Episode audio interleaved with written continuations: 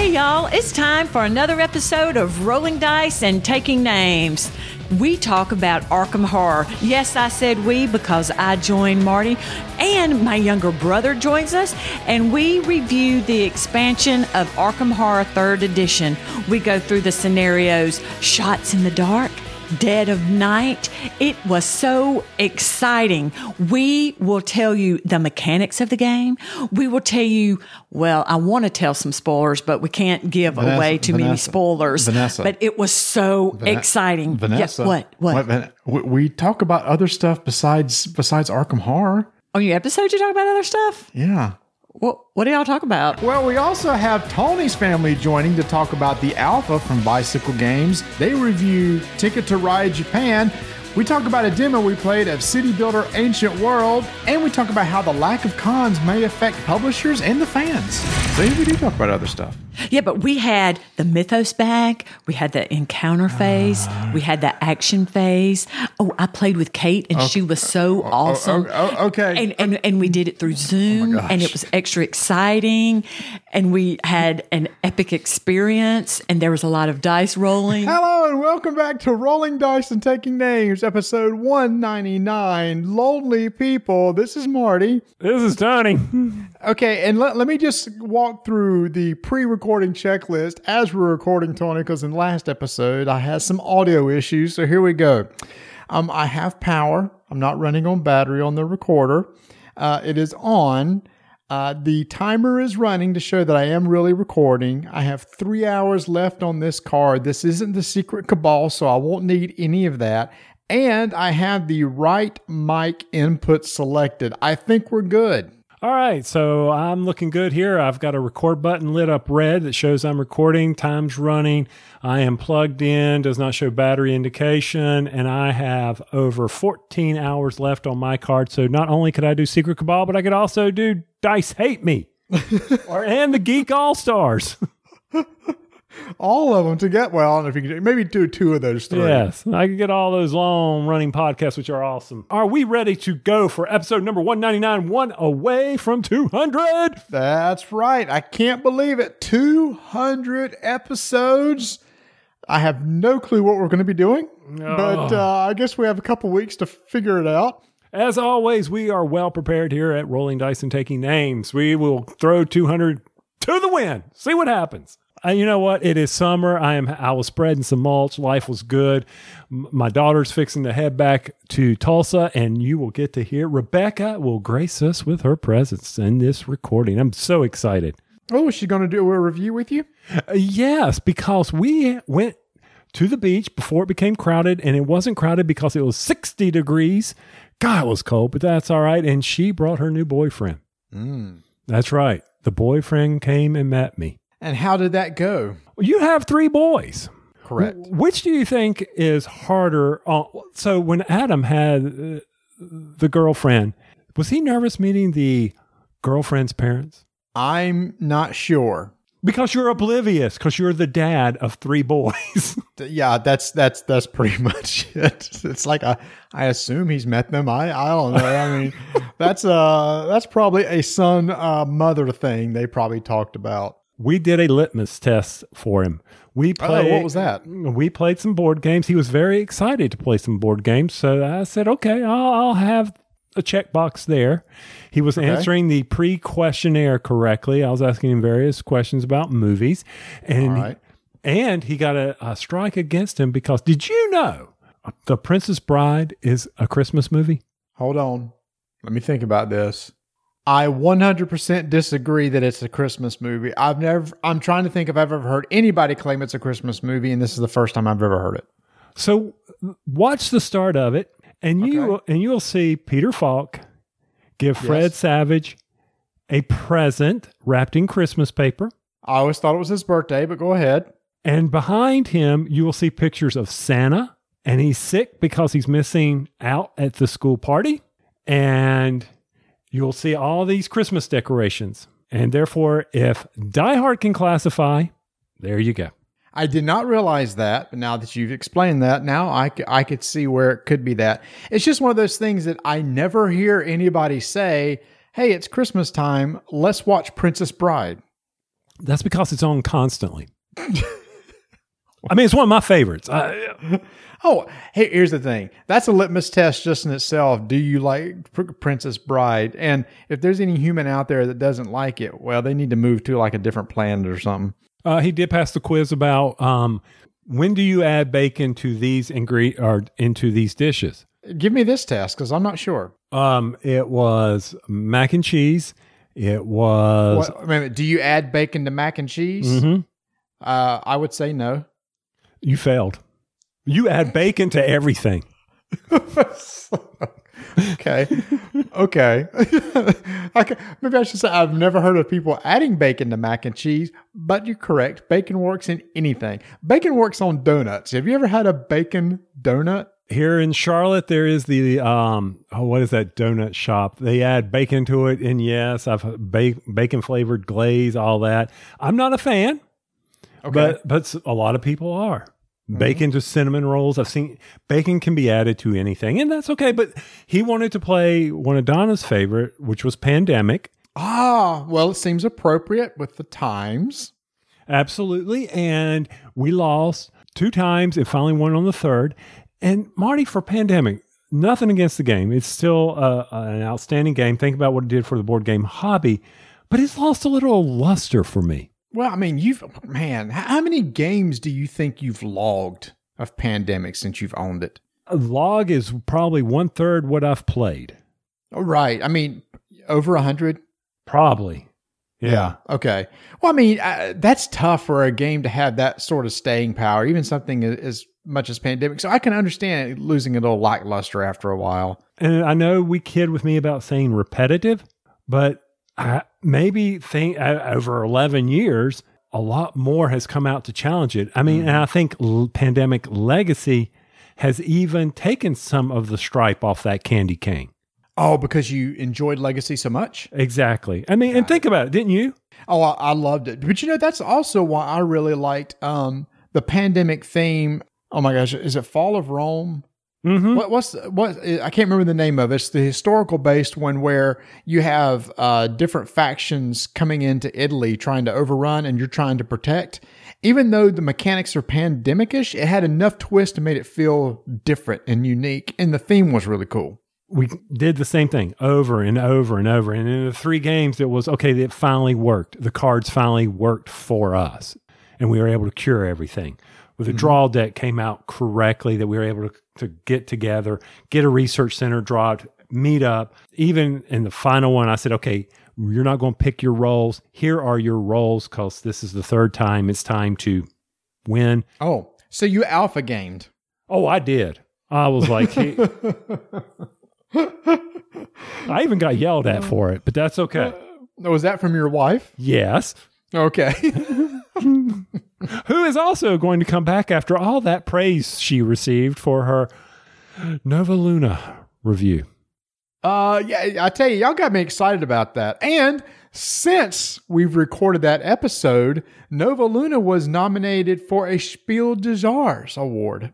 Well deserving. You and I need to sit down and play that. I, I yeah, I cannot wait to play that. And the other game that we had talked about playing virtually, one it was nominated for the Kenner Spiel des Jahres, which is more heavy game, and that's King's Dilemma, which is a game that we said we'd love to play it, but not necessarily online. I'd love to play it in person, and now that it's up for an award, I can see why that game would be up. It does have a unique feeling to it. so from that standpoint, I was like, it's it's been nominated. So obviously it wasn't the game, it was the interaction we had that evening. From the standpoint of being distant, you know? Yeah, no, totally. It was not the game at all. Mm-hmm. It was just I wanted to see a board, man. I wanted to hold the cards.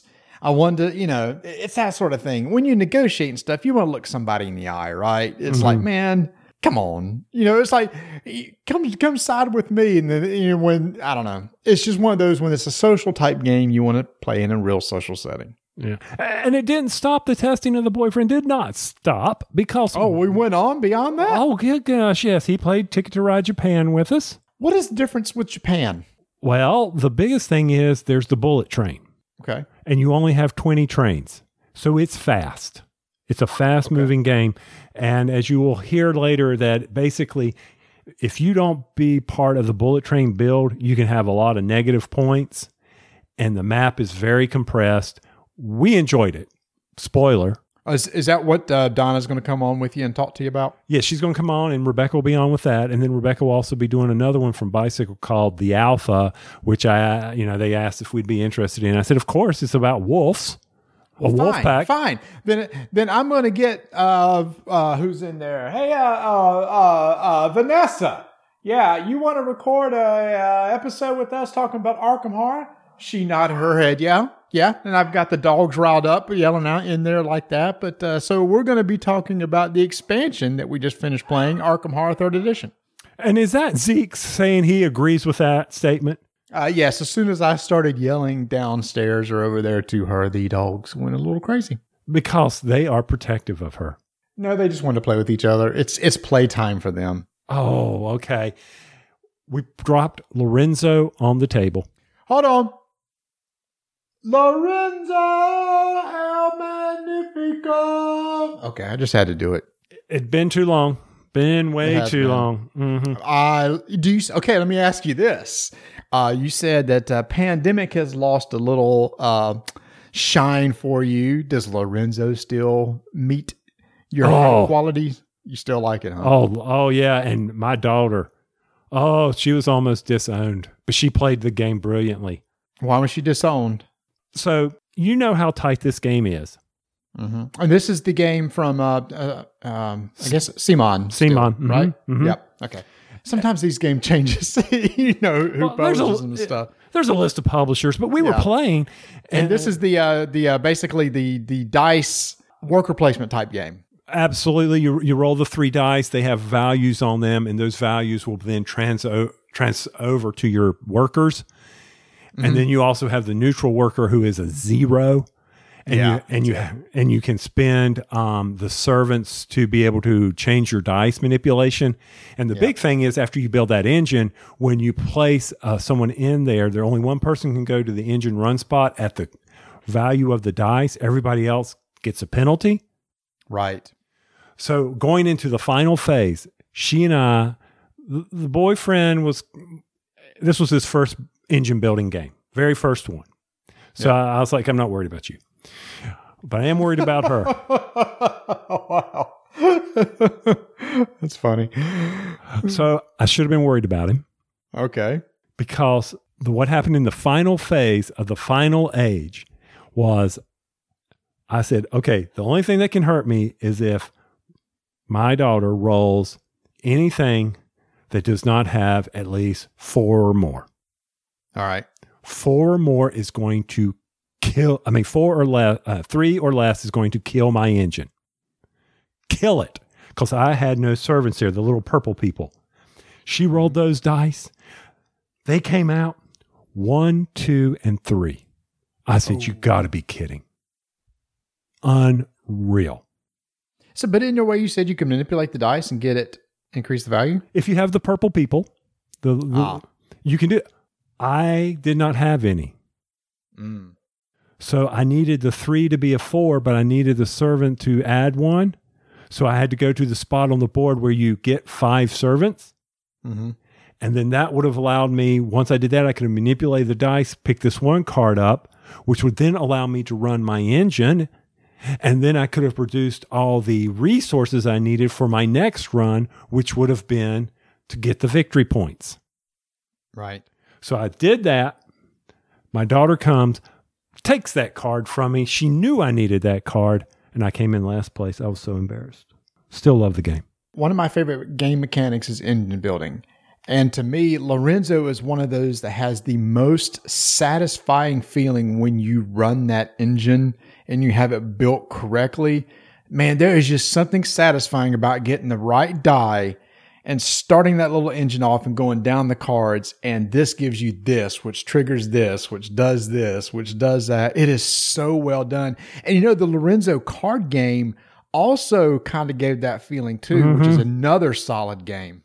Oh yeah, I was, I was like, it has been too long for this. I had forgotten how tight it was, how intense it is because you know when you're in the towers you have to, and someone else is there you have to pay three coin and i had forgotten and i had forgotten that rule and i'm reading through the rules getting a quick update. I'm like oh man am i going to be able to teach them this game in time? You know because i don't want to del- belabor the teach and then lose interest in it because it is such a solid game. And i was like and we didn't play with the leaders and we didn't play with the expansion which was fine because it was the first time. That was actually going to be the next question. I was sitting there going, I'm going to ask him if he played the expansion, but uh, you got to answer it before uh, asked that question. It, it was base. Lorenzo. That's what it was. I love it. So, did he pass the test then? Yes, because the final game was strike and he loved it. Well, Seal of approval. Boom. oh, which now makes me sad because we're going to talk about it later how the fact that Gen Con was canceled, which ruins our streak of having a strike tournament for 2020. And there's it messes it up on multiple levels, which we'll we'll talk about later. But all right, so I guess I guess he's a keeper, huh? He's a power lifter, so I, as a daddy with a little girl, I know she's safe. That- Nobody gonna mess with this boy. Well, dadgum, you got a lot of uh, games in there. A uh, lot, probably more than I did. Now, Vanessa and I did sit down and play a game. So a lot of virtual cons are going on right now, and uh, in May, CMON had a virtual con. You know, they was going to have their CMON Expo. It had to be canceled, so instead they just did a little virtual event, and they just said, "Hey, share you know some games that you're playing this weekend." And Vanessa saw that on Instagram. She said we should pull out a CMON game and uh, play it. And I said, Zombicide? She went, Nope. I said, Okay. Um, Arcadia Quest? She went, Nope. I said, All right, let me go see what else is in the library. And I happened to find the game Guilds of Cadwallon, which is one of the very first CMON games I ever played. I played it like in 2012 or 2013 when I was at Mace, which is a local convention here in Charlotte. Back then, it was Cool Mini or Not used to send reps here to show off some of their games, and one of them was this Guilds of Cadwallon. Uh, this was early on when Vanessa's just getting into games and everything like that, and she liked this one. So I got a copy of it, and we haven't touched it in years. So I got it out and relearned it, and that is still a fun little quick solid game. It, it uh, consists of you putting out um, all these tiles down on the board. You have workers that you place between two tiles, and you're trying to take over a tile that you're adjacent to. But if you put a worker between two tiles, the one that you're trying to take over, the one that's on the opposite side, could give it an attack bonus or a defense bonus or strength bonus and you add up all the workers around the the edges of the card, and whoever has the highest gets that card. And it's like a set collection sort of thing because the more you get of a particular guild, uh, you get more points for those in a set at the end of the game. There are some cards that are negative points, so you don't want to collect those at all. So you try to make sure you don't get those because they count negative points at the end. We play in about 20 minutes. It's one of those that you're not going to have a lot of downtime. Um, it's fast, it's easy to teach it's one of those that kind of stands the test of time. You know how when there are games that are now eight years old and they show their age and you play it, and it's like, eh, you can tell there, there's just better games out there. This still fits that small box card game, get out on the table and play to 20, 30 minutes. So I enjoyed it. I'm, I'm glad I found that down in the bottom of a drawer and pulled it out and we played it again. That's Guilds of Cadwallon. I don't even know if it's still in print. I think I've played it maybe once or twice a long, long time ago, man. Well, I'm going to look and see if it's still in print. And we'll see if it's at Miniature Market. Here, you hear the click, click, click, click, click, click. I'm, I'm hearing that. Are you doing a search while we're recording? This is all editable. Jeez. One That's quick cut, and this is, see, it's gone. You didn't hear any of that. The special edition is still in stock. Now I want the special edition. What's the special edition? Oh, it's a clearance. Hold on. What's so cool about this one? It probably has better, better looking pawns and stuff. Probably more cards. Hmm. Anyway, yeah, it's thirty-two dollars and forty. Only two left, so it's probably one of those that they're not going to be making anymore. But it's still out there. Is that all you did? As far as what? Is playing games? I'm sure you got other games in. That's pretty much it. you played a lot more than I did, dude. Now, like I said, Uh, Vanessa's going to be coming on with me later to talk about the Arkham Horror third edition expansion that we played. That we played over Zoom with her uh, brother in Mississippi. So that's what we're going to be talking about. So that was over the, since we recorded. That was probably you know ten hours of gaming right there by itself. Oh, I bet. I bet that was long. I was sitting in that chair playing that, but you had fun. Oh heck yeah, we had fun. Oh yeah, we had fun. Vanessa really gets into it. Well, all of us get into the theme and everything. That really helps. No, the only other thing I was going to mention about that whole boyfriend challenge was the fact that something happened out of that when I was putting Lorenzo back in the box. Back in box. Mm-hmm. Back in the box. Does anybody even get in that reference? Probably we not. do that. We've gone. We've said that lots. We go like back and bull, back and bull, and probably, I'm sitting there going, that is probably a really obscure movie for a lot of people. But hey, if you're listening to this and you know the movie that we're referring to, hit us up on Twitter. Back and bull. Back in the ball. Mm, Back in the ball. Back in the Not that tight. Oh, anyway. so I was putting all the pieces. I had organized, did everything, had my game trays out there, put the pieces in there, had it back in the box the way I wanted it.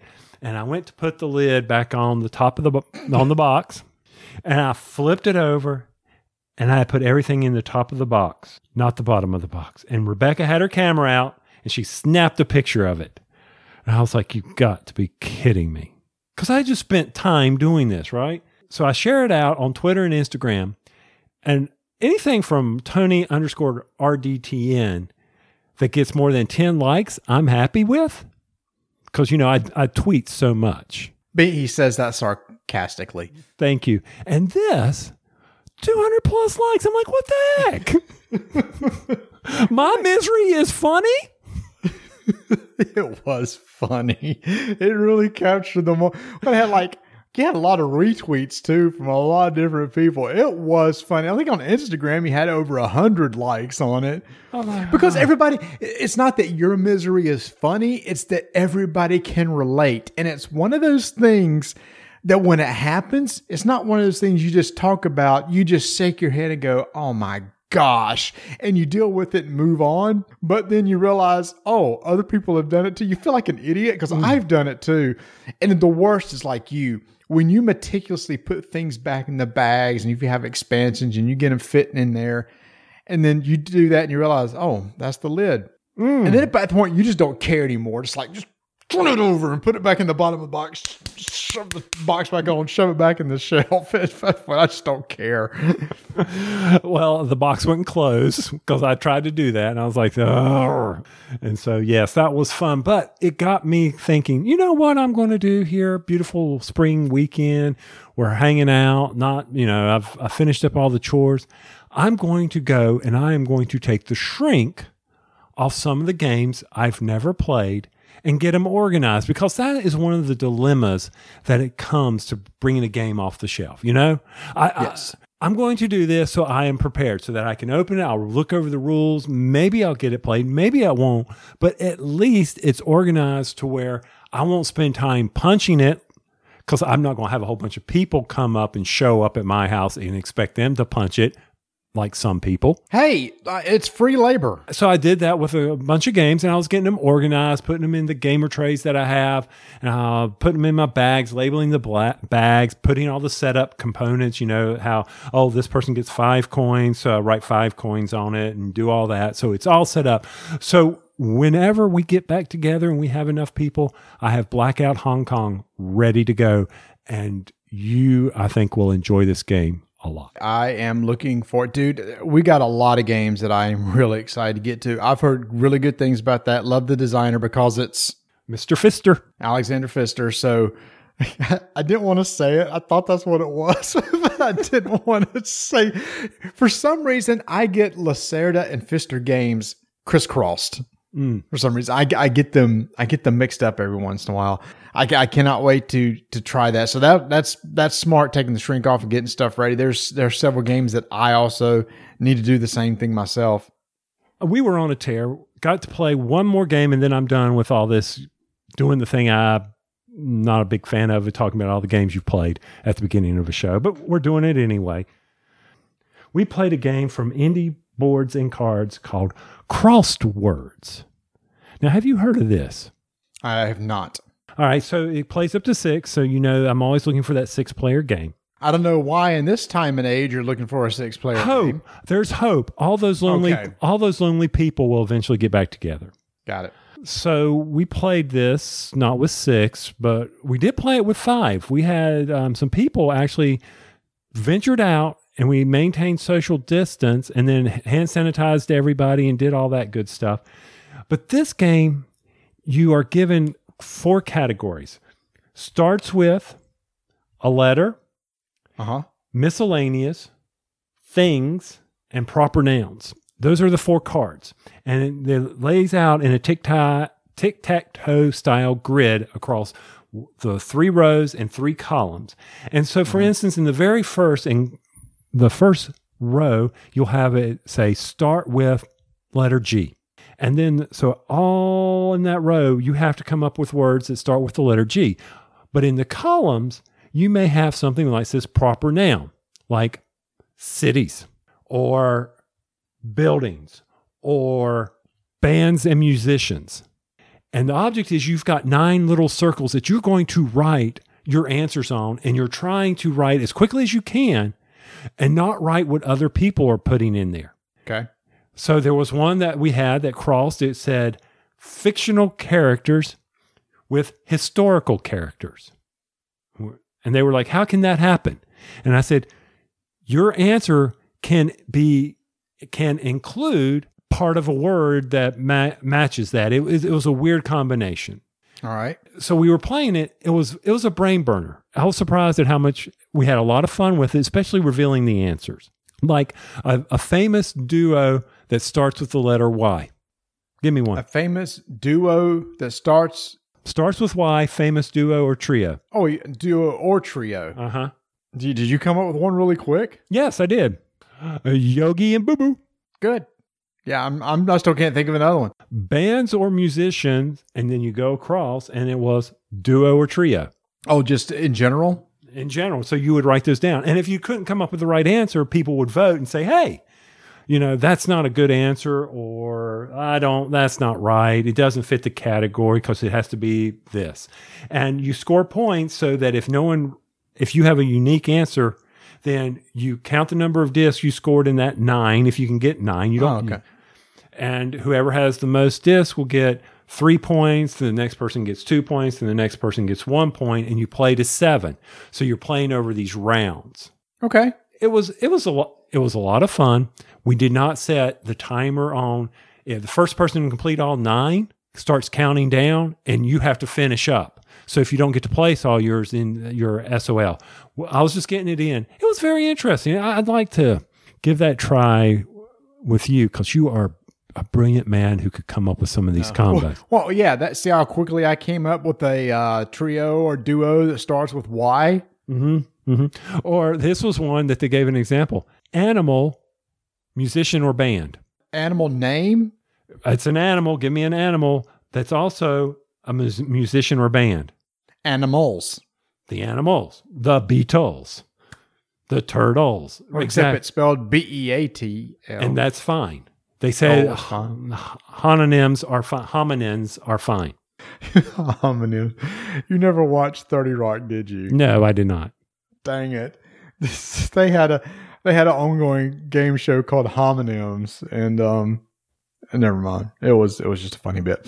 If you watch Thirty Rock, you're laughing in your head right now because you remember that remember that bit. Even though that was I didn't get to play a lot of physical uh, board games. Uh, we did get to do some online gaming again. You and I have gone like the past three weeks uh, playing some online Undaunted Normandy. Uh, you you had missed a couple weeks ago, but uh, we got all three of us, me, you, the designer David Thompson, on to play on our stream. You can go check it out on YouTube. And you and David play the third scenario of Undaunted Normandy, and um, I really enjoyed watching you guys play. That was that was a solid game y'all played. No, it wasn't. He wiped the field with me. Yeah. Well, you should have played more. nice. I know. You should have played more scouts. Well, as another tip, you should have done this. As another. Well, you designed the game, didn't you? Okay, then. it would have been helpful to provide that at the beginning. Well, I wouldn't have won then. Now, he didn't say any of this, but that's okay. No, he was being super nice. David's a great guy. We and this is all kind of in preparation for um, Undaunted North Africa that's coming out. Uh, and we're looking possibly streaming uh, a, a, session of that on there. Uh, you and I also got a chance to check out an early release of Blood Rage um, on the PC. Uh, we got early keys to this, and this was actually a Kickstarter that was done last year to to come out the digital port of the game.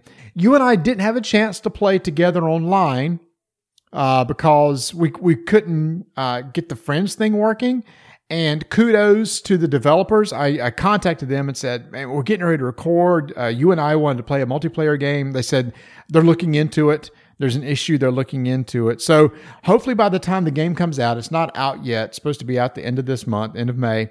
Uh, that'll be that'll be working. But you and I got to play. Uh, just check out the game and play some single player game with it. Yes, we did. It's gorgeous. Absolutely gorgeous. Oh my gosh, it does look good. It's it's not one of those games where it's just they take like a snapshot of the board and that's what you're playing on. It looks like a really nice map of the board from Blood Rage. You got this sea monster sailing around the island. Mm-hmm. And I was like, oh, that's that's nice. And the, the cards, the artwork is there. They did a great job of that. Yep, same same artwork and everything. I always judge a lot of uh, these uh, v- uh, board game adaptations to digital based on the tutorial how was the tutorial? I hadn't played Blood Rage in a while, but I used to be obsessed with it. So I went through the tutorial just to kind of get refreshed, and it was enough to get me back on board. I felt like there was one of those things that if I had never played before, I might be a little lost. I'm not sure what you thought of the tutorial. It brought back some stuff, the rage and things like that, but I felt like it was because when I went in and played this the against the AI, yeah, I felt like I had missed some stuff. Mm-hmm.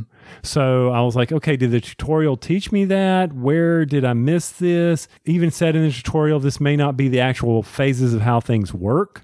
That's what kind of threw me off too, because it doesn't like teach you. It's like at the beginning, you, you play through three ages. At the beginning of the ages is what you do.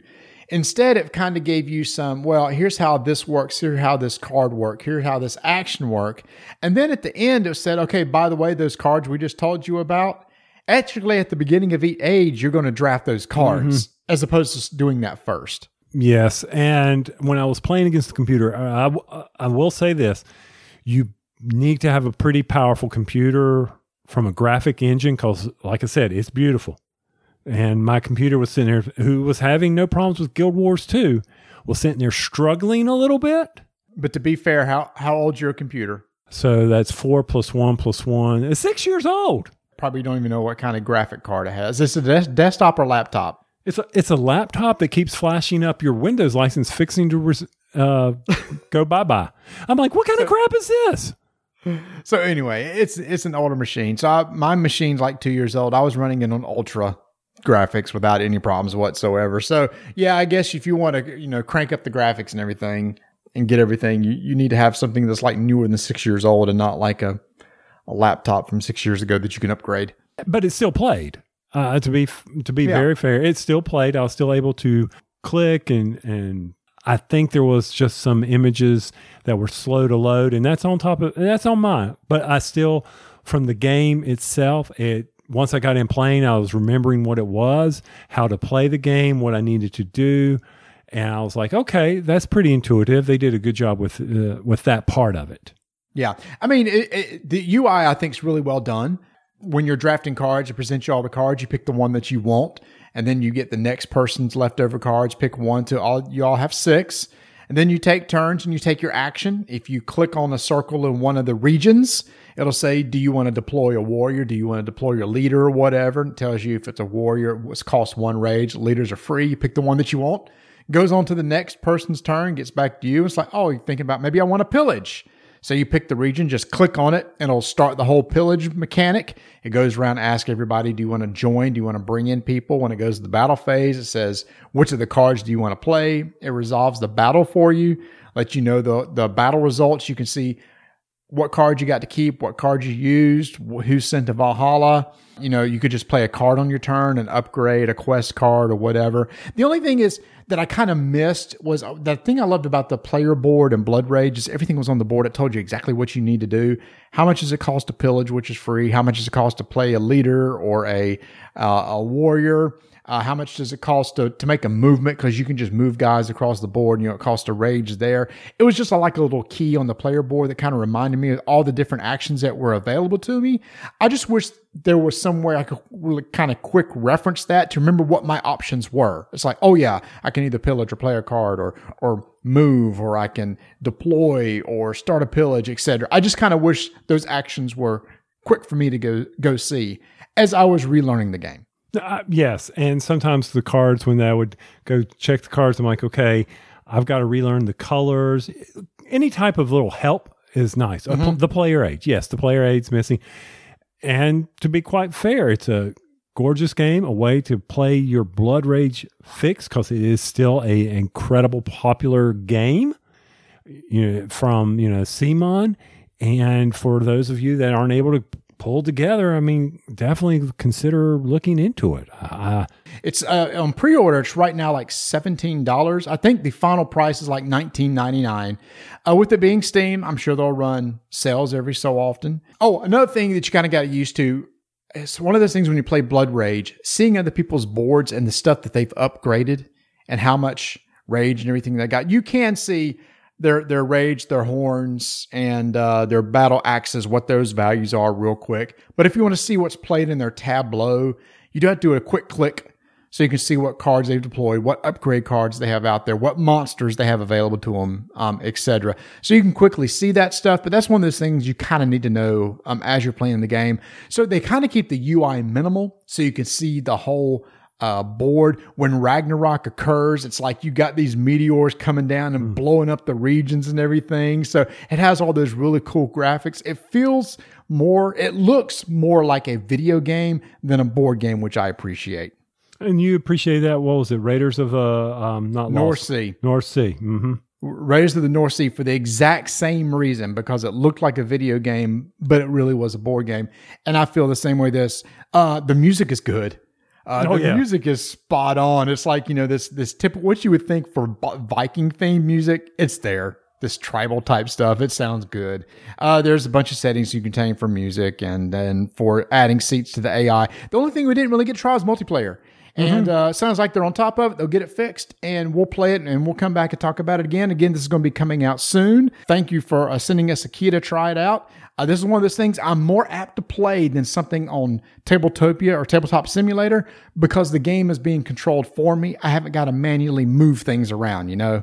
And it's checking the rules. Yes, there's a nice compendium. So you can always go pull up the rules real quick and look over uh, st- uh, stats and facts and what cards are in age one, what cards in age two. There's DLC content where you can get all the additional monsters. So all the monsters available to you, but there's a DLC package where you can even add more monsters if you want to use those.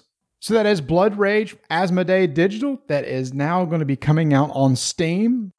Editor Marty here. Once we finished recording the show, Asmodee Digital got back in touch with me and explained how multiplayer will work for Blood Rage. So I'm just going to read this word for word because, you know, sometimes I get rules and instructions wrong. So here we go. In order to play online, you need to create an Asmodee.net account. And you can do that at account.asmodee.net. Once you created the account, you must link your Steam and Asmodee.net accounts in order to play online with your Steam friends. Once you create an account on the Asmodee.net page, you'll see a place where you can link different accounts like Epic and your Switch. There's one for Steam. So just link those two accounts, and then once that's done, and your friend has done the same thing, you should be able to add them in the game. So big thanks to Asmodee Digital for that clarification. Now back to the show. But Tony, I also play some other video games, and it's one of those things during this time while I had some free time on my hand. It's like I'm finally going to finish some games. And even though it came out last year, I finally sat down and finished Link's Awakening, uh, which is a solid Switch game. I'm glad I got through it. I, I played the original, so I, I kind of knew I knew the story and what was going to happen, so that wasn't a surprise or anything. If you haven't played it, I'm not going to spoil the story. But I very much enjoy it. It's an easy game. If you want a Zelda experience that's on the easier side, this is definitely it. It really is not that tough of a game, and I, I super enjoyed it. But the big thing is, Tony, after eight years, I finally finished the original story for Guild Wars 2. Good for you. Personal story's done. Personal story is done, and it took forever to get it done. Big thanks to Matt Evans from Board Game Replay, who came and helped me grind out. He was trying to finish up also and uh, I got it done. And it was one of those things that because it's been eight years and it's always been on my mind, I need to finish it. Sometimes I felt like I wasn't finishing because I didn't want it to be over. And now that it's over, it's like, oh, it's over. I'm kind of sad because I kind of played that character and I got him all the way through and I got all the accolades and everything. But there is the expansion, and we talked about Guild Wars earlier. There's a new expansion out, so I now can go play through it. Uh, we gave out some keys a couple episodes ago. All those keys are out. I hope those people who won those keys are enjoying it. But that was actually cool to finally get through that. Still, the music in that thing is amazing and everything like that. Uh, uh, and I went and checked. I've logged 300 hours in Guild Wars, and I actually thought it would have been more. I guess it depends on your perspective. To some people, it's like people may think 300 hours, holy crap, that's a lot. No, people may think that's nothing. But out of the 300 hours, the characters I used in the personal story had 200 hours. So I'm probably going to retire him for a bit and go play some other people for a while. I still haven't finished Breath of the Wild yet. Please go look how many hours you put into it. I will. I, will do that sometime. I mean, I have done finished up the four dungeons, and now I'm I don't know why I'm doing this. I mean, I could easily go and do the final ball scene and kill it. I've done all the shrines. I'm not going to do the the 900 uh, little leafy looking guys, Korok seeds or whatever. I don't need to do that. And I'm going around practicing killing the lion guys, having fun with that. And I guess maybe I don't know. I wanted to the the if you do all 120 shrines, then you get some special armor. Okay, mm-hmm. you get the the cap of the wild, the tunic of the wild, the pants of the wild, and so I know how to upgrade that now. Thank you, internet. And I'm on the hunt for energetic rhino beetles. Okay. If I had known that I needed those, as I saw them on the trees, I would have been collecting them. I need 30 of them, and I think I am at 10 so I'm waiting for the next red moon to show up so that all regenerates. And they're, of course, in areas where I have to go battle some big bads, but that's fine. I'm happy to do that. Breath of the Wild, the Switch. Curse your soul for making me get one. Oh, my heavens. I mean, curse your soul. You know you've been enjoying it. Oh, I have, but I will, I will admit I don't play every night, but I do play every night, meaning uh, Donna looks at me, she goes, Are you going to go scan your little dolls? yes, I'm going to go scan my little dolls. And so I go in there, I get in the safe spot, and I bought the NFC codes and I scanned 24 little amiibos just so I can see which weapons I get, see if I get any of the special. I've gotten all the special stuff, so I really don't need any more of that. Oh, but that funny. is that's the hat. I mean, she saw me with the Link's Awakening amiibo. She goes, "That's a little doll." I go, "No, it's not." She goes, "Yes, it is." In fact, if you ever want to borrow Link's Awakening, I'll give it to you and let you play it. It's good. I already have it. I bought it. Oh, you just haven't played it because you got to finish Breath of the Wild. Oh, I forgot to mention. So a tie-in to a previous episode in Guild Wars 2. Previous episode we talked about Chuck and how much we love Chuck. And I said I've been bored, so I've been watching it again. And season two, I just watched an episode today where Chuck and uh, Morgan are walking through the store and they walk down an aisle and they have the boxes for Guild Wars factions and Guild Wars Nightfall sitting oh, on the oh, shelf. Wow. I remember ArenaNet was a big sponsor of it. Uh, yeah, and the City of Villains was on there too. Mm-hmm. So they uh, it's NCSoft. NCSoft on both of those, and they put it out there. But I didn't realize I had forgotten that Guild Wars boxes were in the show too, so I thought that was funny. And you know what? We got to play one other game uh, virtually. And this is a game that's going to be coming out in Kickstarter, and we're going to be talking about that next.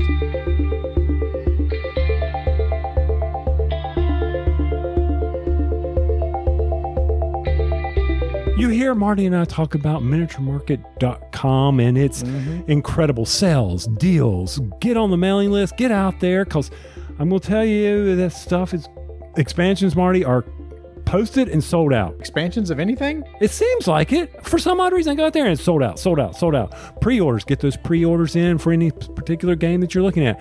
But one thing they started, and it's on the front page, and I, I wanted to sh- throw some love over there, is our good buddy Rob Oren. He has a virtual paint going on and he has shown you how to paint the models. And now's the perfect time. We talked about crocheting on the last episode, but here Rob is going to learn how to paint minis. Learn how. When Marty and I went to Origins for our first time, we went and took a painting class and had a great time with that. Mm-hmm. Here's Rob giving you detailed instructions. Matter of fact, there is one where he paints with markers. Be sure to go check it out, not only for just tips and tricks, but Rob's a great guy, very entertaining, very engaging. And if you need any paints, miniatures, whatever you need, be sure to go to miniaturemarket.com. Connor McGooey from Inside Up Games contacted me and said, Hey, Marty, got a game coming out. Think you and Tony might be interested in it. It'll be coming out in Kickstarters. Want to see if you had some time able to sit down with me at Tabletopia try it out. So Tony, yesterday, which was Sunday for us, he uh, contacted me said, Would you be interested? And I contacted you and I said, Tony, you got some free time? Would you, you be interested? You said yes. They came back to me. I said, okay, well, if Tony's in, I'm in. I said yes. And uh, Connor said, good. When you want to do it? And I said, oh, we're ready right now. he said, oh, okay, right now. So he said, give me five minutes so I can get set up. So he got us into Tabletopia and sat down and taught, taught us a new game that's going to be coming out on Kickstarter June 2nd, City Builder Ancient World. And Tony, to be honest with you, when he's got into the, like the first five minutes of the rules instructions, I thought, you know how sometimes you hear just a little bit of the rules and how it plays, you think, I'm going to like this game. That's what I thought about this game. Not to take away from what you just talked about, but this is not how I remember it coming about. Oh, here we go. What I remember was, hey, Marty, when do you want to record? Well, I can record Sunday or Monday. Oh, okay. Well, let's record Sunday. Okay, we can do that. Oh, wait, I'm not ready. But since you said you could record Sunday, why don't you come and play this game with Connor and I? Wait, what? what, what kind of what kind of stuff is this you're doing on the co-host here? the little switcheroo. So maybe, so maybe there was some passive passive aggression going on. Maybe I don't know. Uh, you know, maybe there's some man- slight manipulation on my part to try to get you into this game. And that's fine. It was well worth it. Oh my, yes, you're right. Five minutes into it, I'm like, I'm understanding this. This is quick. It's got tiles. I'm really liking this. Oh, this game. Oh, I understand what he's doing. Connor, stop talking. Let's play. he he's obviously been playtesting this game a lot on ta- Tabletopia because he had everything down, man, step by step. If you he, he was like, if you're not used to Tabletopia, press this button, press this button, do this, do this. What I love, Tony, is that uh, let's talk about. There's actually two modes to this game, which is the really exciting part. Let's talk about the competitive mode because that's the mode we actually sat down and played through. On your turn, I love simple rules like this. You place a tile. You have an option of adding settlers or monuments. You discard tiles, you draw back up to three, your turn is done. That's it. I, I, it was so simple, even I could do it. And you did do it. I did do it. But the tiles, think of them. That well, first off, it is uh, Rome City, I- any ancient Yes. city, and you're building these districts, and these districts have four monuments in them, four colors in them. Uh, well, hold on. Eh, Oh, whoa, whoa, whoa, whoa, whoa. A district can have any number of anything. It's That's true. however you want to construct it. You build a huge district, you build a small district, but there's different types of buildings in there.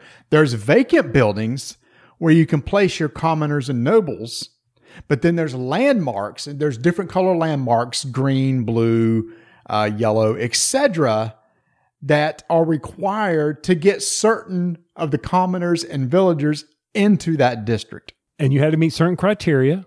That was on a very helpful aid. And the way I looked at it, you know me, I'm always trying to add theme to a game, even if there is no theme, even though, you know, Connor saying there's the theme. I'm like, so I'm trying to attract various nobles or commoners to move into my district based on who's ready to come, who is willing to buy. And Marty, that was the interesting part. You're sharing this tile that has all these color pegs on it, and they're set up randomly at the start of the game, right? Yes. And so when you build a district, if you have a red landmark, another colored landmark, and you have a house, and you have a commoner ready to go into there, a red one, he can now move in because he likes the color red. So he comes and moves into the house that has the red landmark. And that opens up the next person who's willing to buy. And when you mm-hmm. lift them off the board, there's points. Oh, guess what? Most person with the big, the most point person with the points wins. Let the me most re-say person that. with the points. The That's most good. person point. Whoever has the most victory points wins. Yeah. And so, and in order to get to the very next person who's wanting to move into a district, you got to then get that colored landmark set up, have a, another landmark, and you say, okay, I'm going to move him in. But something, Marty, that Connor did to you was so impressive with the districts. He chained them all together. Yeah. What he did was uh, so when you make a district, a district is basically any enclosed area. These tiles have a bunch of different, there's streets and buildings on these tiles. Some are straight lines, some have 90 degree angles on the streets, and you can organize however these want. But once you get a district, which is basically uh, an entire area has a road going around the entire uh, zone. Uh, wall, uh, were, were they walls or roads? Because let's not cross over into the Carcassonne world. No, no, she, he said roads. He said roads. Okay. He, he said roads. He said if an area is encompassed by a road all the way around it, that is now a district that is available for people to move into based on the colors of landmarks in that district. And Right. like you said, it's basically uh, if you need a commoner of a certain color, you need a landmark of that color plus another of any color to get them in there. And uh, so what Connor did was finish this huge district. And he made sure, and this the sharing of the uh, the commoners and nobles, the little uh, discs or pegs or pawns or whatever you want to do them between each of us was what was cool. So I had two columns of commoners shared with you and two columns shared with Connor. He had to start on his side and work up towards towards my side as I'm going towards the middle. We're both going towards the middle there. And he was able to chain them. It's like, oh, cool. I need this red one. I need this blue one. I need this green one. And he's like, pop, pop, one point, two points, three points, you know. And then he ended up on my side of the board. And when he got to my side, it's like, well, that column's done for me. I can't really get any good points from there. Mm-hmm. And it's that sharing of the pawns that you're going to be placing is one of the cool mechanics I like in the game. Yeah, and one of the things was that I, at first I didn't grasp was when you talk about the landmarks in the district. If I have a red landmark and I need I need another color, and by the way, there was a wild color; it could be any color. Mm-hmm. So if I had I had a red landmark, two houses, and a green landmark, mm-hmm. then I met the criteria: a red plus another color. And if the guest coming in, the settler coming in, the commoner coming in, could was red, I could place him on the empty house. And then if the next one was green, then the green one met it because it had a green and a red, so I could pull him off and put him on the empty house. Yep.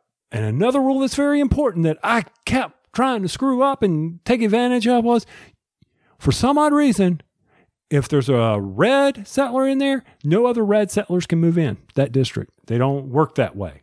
And I actually like that rule. So if Yeah. you build a big district, you have to remember that you can only have one color, whether it's a uh, one of that color, whether it's a commoner or a noble in that district.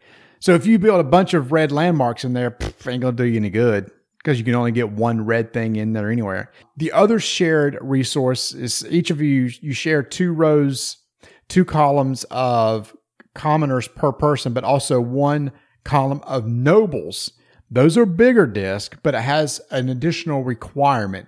You need two of the same color in order to get the big pawn into your district, but those are worth more points. Right. It's it's two of the same color plus an additional color. Unless it's the special noble noble, as I called him, Purple. purple. Purple, He required even more criteria. For instance, you needed one of four different colors mm-hmm. in there. And the purple ones are right in the middle. They're worth the most points. And that's what each of you are kind of working towards. And once you, the first one there, that's it. And once there's only one disc left in a column, that last disc can't be claimed. It's it's over. And so there's this you're trying to that's the randomness of the game means that every game you're going to try to think, okay, well, I'm seeing on my side this pattern of colors, so I want to build a district so I can get those into place. But then I see Tony is also working on that same column. So we're racing down the t- same spot on the same column. And it's like, oh, we didn't even mention monuments. Uh, if you build a monument, uh, which is basically a card that goes into a district, it has it has to be a fixed size. It's like a rectangle. Uh, you have to make a district of that size, and then you can claim a monument card, which is almost like an in-game scoring uh, card in most uh, of the cases that we saw. Mm-hmm. Uh, basically, it was like you get two points for every district that's fully populated, or four points for this, three points for this. It just depends. And then it kind of gives you an in game scoring goal. Once you claim one, then you try to get, maximize the number of points you can off that monument that's now in your city. And but unfortunately, it covers up that district. So even if that district has a red, a green, and a white house, and you put a, a monument there, well, you can't now put a commoner in there or a noble or whatever you want to put in there because it's covered up. So right. you so you spent time building that for an in-game scoring mechanism, and you might have lost out as someone is taking people and putting them in their town. So good. So yep. good. So much fun. Enjoyed it a lot. As I was playing, I was telling Connor, I said, Connor, this is going to be a hit. I said, this is going to be one of your bigger hits for Inside Up games because it's so easy to teach. It's very puzzly. And that's what he said. He said, it's very much like a puzzle. And it's true because you've got three tiles in your hand and you're trying to think of the best way to get a district built, eh, but you're having to keep an eye on the people that's to the left and right of you to kind of see what they're doing. Cause heaven forbid you start working down a track they're going down because you may be building something and may miss out on the opportunity to get those certain color uh, commoners or you know discs or, or whatever in, in play. But that wasn't the whole thing though. When we were done, he said, all right, can I tell you guys about the co op game? And Tony, when he first said this, I thought, oh boy, here's one of these things. It's like you make this really cool competitive game and you feel like you got to paste on or throw in this co op game, which really kind of just feels thrown in there. But then he explains it to us and shows us how it works. And I'm like, no, this is like its its own game. So in a, co- a cooperative game, you're going to draw a commoner from a bag and place it on a track. Now the, the track is now different. There's there's a single column track for each each one of you. And when you place it on the track, the commoner that's at the end of the track must be taken first. That color must be taken first. And what you're trying each of you are building your own districts, but the goal is is to complete so many monuments that there's there's three there's there's easy normal and hard and like we had those monuments in the other game these are now okay you need to complete three of these objectives which is basically putting one of those tiles and put it in somebody's space so now you're working together it's like well i think i can work towards that monument you work towards that monument you pull out a commoner and it's like, okay, this this is a red. Does anybody going to need a red anytime soon? It's like I happen to be working on a district where I'm going to need a red. Then I'll put it on on your uh, tray. But here's the thing: as those fill up, the each track only has a limited number, and if you put a disc in the final track, it's a skull, which means you lose the game. Because when you place a commoner off that track, every uh, commoner slides up one spot. And uh, basically, that's how you keep, you know, adding adding a token. Hopefully, you can remove a couple, then add one. But if it, one track ever fills up all the way to the bottom, that triggers the end of the game, and you lose. Mm-hmm. Mount Vesuvius has erupted and wiped you out. Everybody was trying to get in. You were trying to get the gates open, and oh, guess what? Mount Vesuvius. Blah, blah, nice sound effects. Thank yeah, you. There you go. Thank you. So anyway, so after hearing that, I thought, okay, wow, this doesn't feel pasted on. This is like its own game itself. It, did, it had uh, very much of a grizzled feel to me. Uh, where there's this tension going on. It's like, oh man, these tracks are filling up. We need to get them some discs off the board. Your track's almost full. We shouldn't add any more discs to yours, but you really need this color. And it's just that constant cooperation and talking as the t- as the clock's kind of ticking on you but it's still very much a tile placing game because you're trying to build the district that you need in order to get everything into place and to put the monuments out there. And once you get the monuments built, that's how you trigger the the winning condition. So this comes out on June 2nd Yep. for Kickstarter. I believe you can still get, if you have Tabletopia, can you play it? I think Connor mentioned Yes, it is free. So if people want to go out there and check it out, uh, he has a Facebook page for City Builder Ancient World where you can go out there and see how people playing. He probably will sit down and play with you. And people may be wondering, he said, why would I want to back it on Kickstarter when I can just wait till retail? Because if you back on Kickstarter, you're going to save 25% off the MSRP. Plus, you get some exclusive components not offered in the retail. And day one backers have the option of having their name printed on the inside of the box top on all copies of the game at no cost. And as we've learned, it will help you put the pieces back in the box so you'll know which side is up and which side is down. So if you see your name in the box that you're putting stuff, stop because that's the lid of the box. Anything to help out us poor gamers is appreciated. Yeah. And so this game, since there is a co op and competitive mode, it plays one to four players, takes about 30 to 60 minutes. Tony and our learning game, we probably finished in 45 ish minutes mm-hmm. playing on Tabletopia. If you're playing with the real tiles and stuff, it would move even quicker because on your when it's not your turn, you could be sitting there and kind of deciding where do you want to put your tile when it comes to your turn, etc.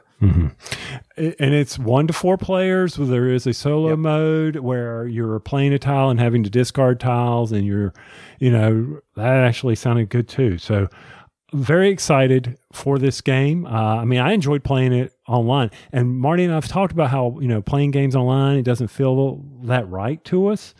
And actually, this one I'd sit down and play again Mm-hmm. because it was easy. It was easy to manipulate the pieces. It was easy to pick up the pieces and put them on the board, easy to tell the graphics, easy to talk through. We could still communicate. We weren't having a lot of stuff going on. And, and I think that's what I enjoy about those types of video games or uh, game, board games on the table is the easier ones I enjoy playing. I mean, it was super easy, barely an inconvenience to play. So again, City Builder Ancient World from Inside Up Games coming out on Kickstarter June 2nd, which is actually release day of this episode 199. Well, I am honored. I am blessed to have both my girls with me to do a review. What are you laughing about? What? Nothing. That You're was just Rebecca. honored and blessed. I am. You're here. They haven't heard your voice in forever. That is Rebecca for everyone who hasn't listened to the catalog of Rolling Dice and Taking Names podcast. Not that you would want to. yeah. well, you don't have to agree with that. And she is sitting next to her mother, who is supposed to say something, who's not saying anything, and I don't know why, so that they can hear your yes, voice. that is mom right there. Woo! Doing great job. so they have joined me. Like I said, they're going to talk about Ticket to Ride Japan. It was the Japan and Italy expansion that came out last year, and we were able to get it to the table during the boyfriend evaluation s- portion of her visit, Rebecca's visit. And the, they've already heard about this on the shows, just to let you know Okay. that he did pass. He did good. He did pass. Yeah, he got Oh, good. I'm yeah. sure he'll be very happy when he listens to this podcast. He's not going to. I doubt it. So, so anyway, Ticket to Ride Japan. One of the th- changes from the original base game is that there is a bullet train, and everybody's contributing to the bullet train that can help you complete the tickets. All the rules are the same. You're going to be collecting tickets. I mean, I'm sorry, you're going to be collecting cards to complete trains. You'll be collecting destination tickets to help you earn victory points at the end and you will also be building track. Now, the bullet train's slightly different in the fact that you play so many of the same color and you only place one bullet train and you score points on the board. If you do not help with the building of the bullet train, there is a lot of negative points at the end of the game. So you always want to contribute. Now, you don't have to win. If you do win the bullet train, you get a lot of victory points, does it? But it doesn't guarantee a win, does it, dear? No, it definitely does not guarantee a win since I had the most points in bullet trains and I lost terribly. But one thing you left out is you talked about it being just like the base game. But the big difference for me and why I lost so badly was there's only 20 trains when normally there's 40 trains.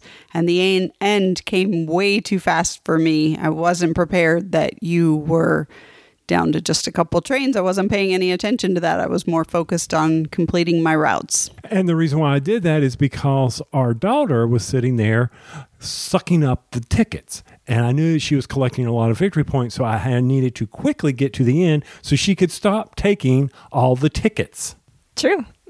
and that's usually your strategy, isn't it? Yeah, so I build a long train that pretty much goes everywhere and then uh, just start collecting tickets until someone finishes the game for me. Has has that ever bit you in the hind end?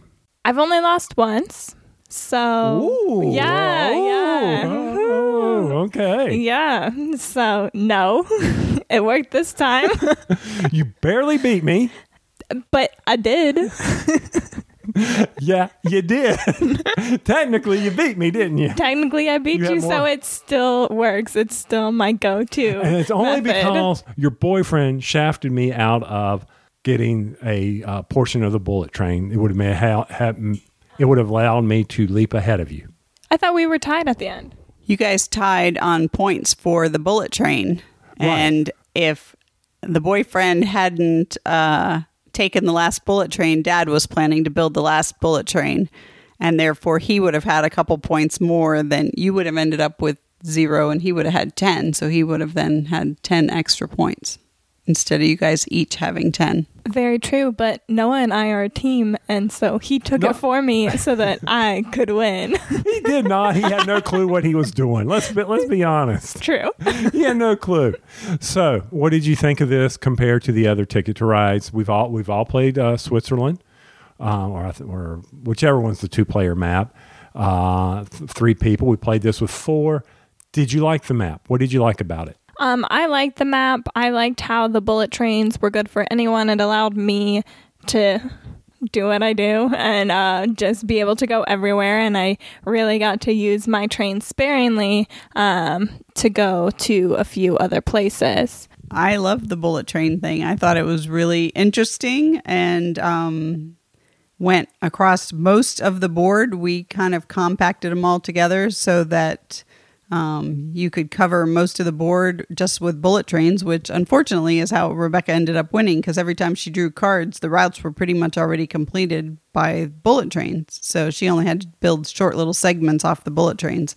So it was kind of interesting. My strategy was to get most of the points through the bullet train, and that didn't work for me. But that's okay. And I thought that Noah, the boyfriend, was going to lose terribly because he was way in the back, but he had these two very long tickets. That long was ra- me that lost terribly. Okay, you- you- well, you took some negative points on your destination, but Noah was sitting there around 40, and suddenly he leapfrogged because he had these two very long uh, destination tickets. Right. He didn't take any more destination tickets compared to me because the max destination uh, points that I had was uh, 10 and his max was 20 and he had like 320 value points. Now, one of the other big changes with this map is that there are the workings of two inset maps of the subway systems.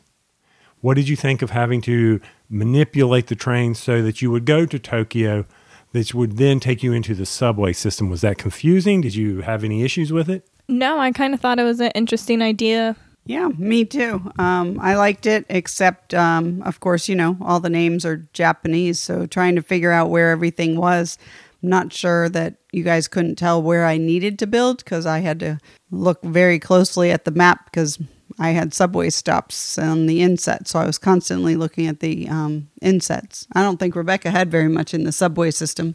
No, I did. That's um where I place most of my trains. So I used the bullet trains to get me from most places and then um spent the majority of my 20 trains in the subways. Now, would you want me to break out this map again? We've played the French map, which is where everything is. You set the various colors of the train tracks. Do you remember that? She. Yeah, that one wasn't my favorite one of all of them. I don't remember that one. Okay. Then you have, of course, the USA map, and then we have the three player map. So, or just go back to the base map, to the US map. I mean, the US one's always going to be my favorite just because it was the original. And I think that's the most fun, but this was very enjoyable as well. And this played much faster than the base game since there were half as many trains and you could complete routes um, using the bullet trains. So I think if you needed a quick game, this is a good one. If you're okay having a longer game, then I would go back to the base map. Well, we need to conclude this because Rebecca is busy checking her snappy chats and Twitteries and things like that. So I don't want to hold her up too much. Any final thoughts on Ticket to Ride Japan? I liked it. I give it a thumbs up. That was some in depth review from the McCree ladies. We don't have to have super in depth reviews. We already did the in depth review. You asked for final comments. That's the final comment. Goodbye. I won.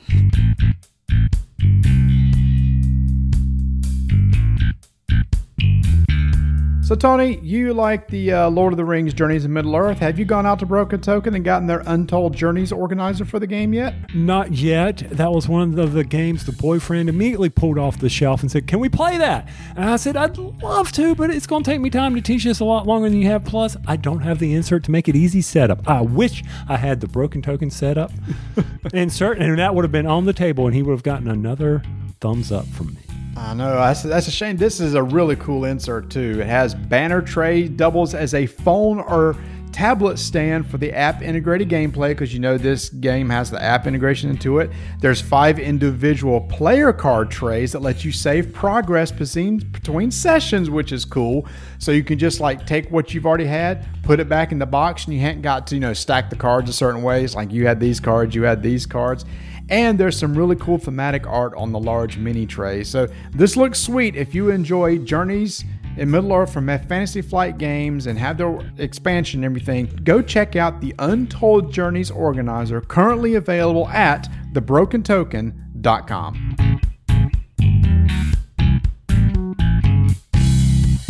If you've been listening to the show for a while, you'll know that anytime I talk about any Arkham horror, I love to play Arkham. You don't even have to go any further. Here I am. I'm with y'all. I will have Vanessa on the show. And I love Arkham about Horror it. too. You don't have to go any further. I'm her brother, and I'm the one that made her love Arkham Horror. I was going to say, and let me introduce my baby brother, but we've all introduced ourselves.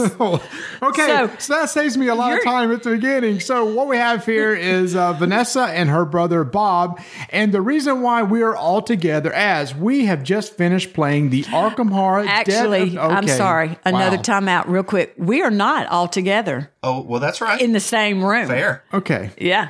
Yeah. Uh, Vanessa and I are in the same room, and Bob is sitting in a little house in Mississippi. Mississippi. That's right. Here I am. And uh, so we have just finished, well, we've not just finished playing. Over the past few weeks, we have played the expansion to Arkham Horror, Dead of Night, which came out last year, which is two new scenarios. And in this time of staying inside and quarantining, it's like, how can we play this game? And we, all of us wanted to play, so we said, let's figure this out. And we managed to pull it off by using Zoom, three cameras, two Arkham Horror Third Edition boards, right.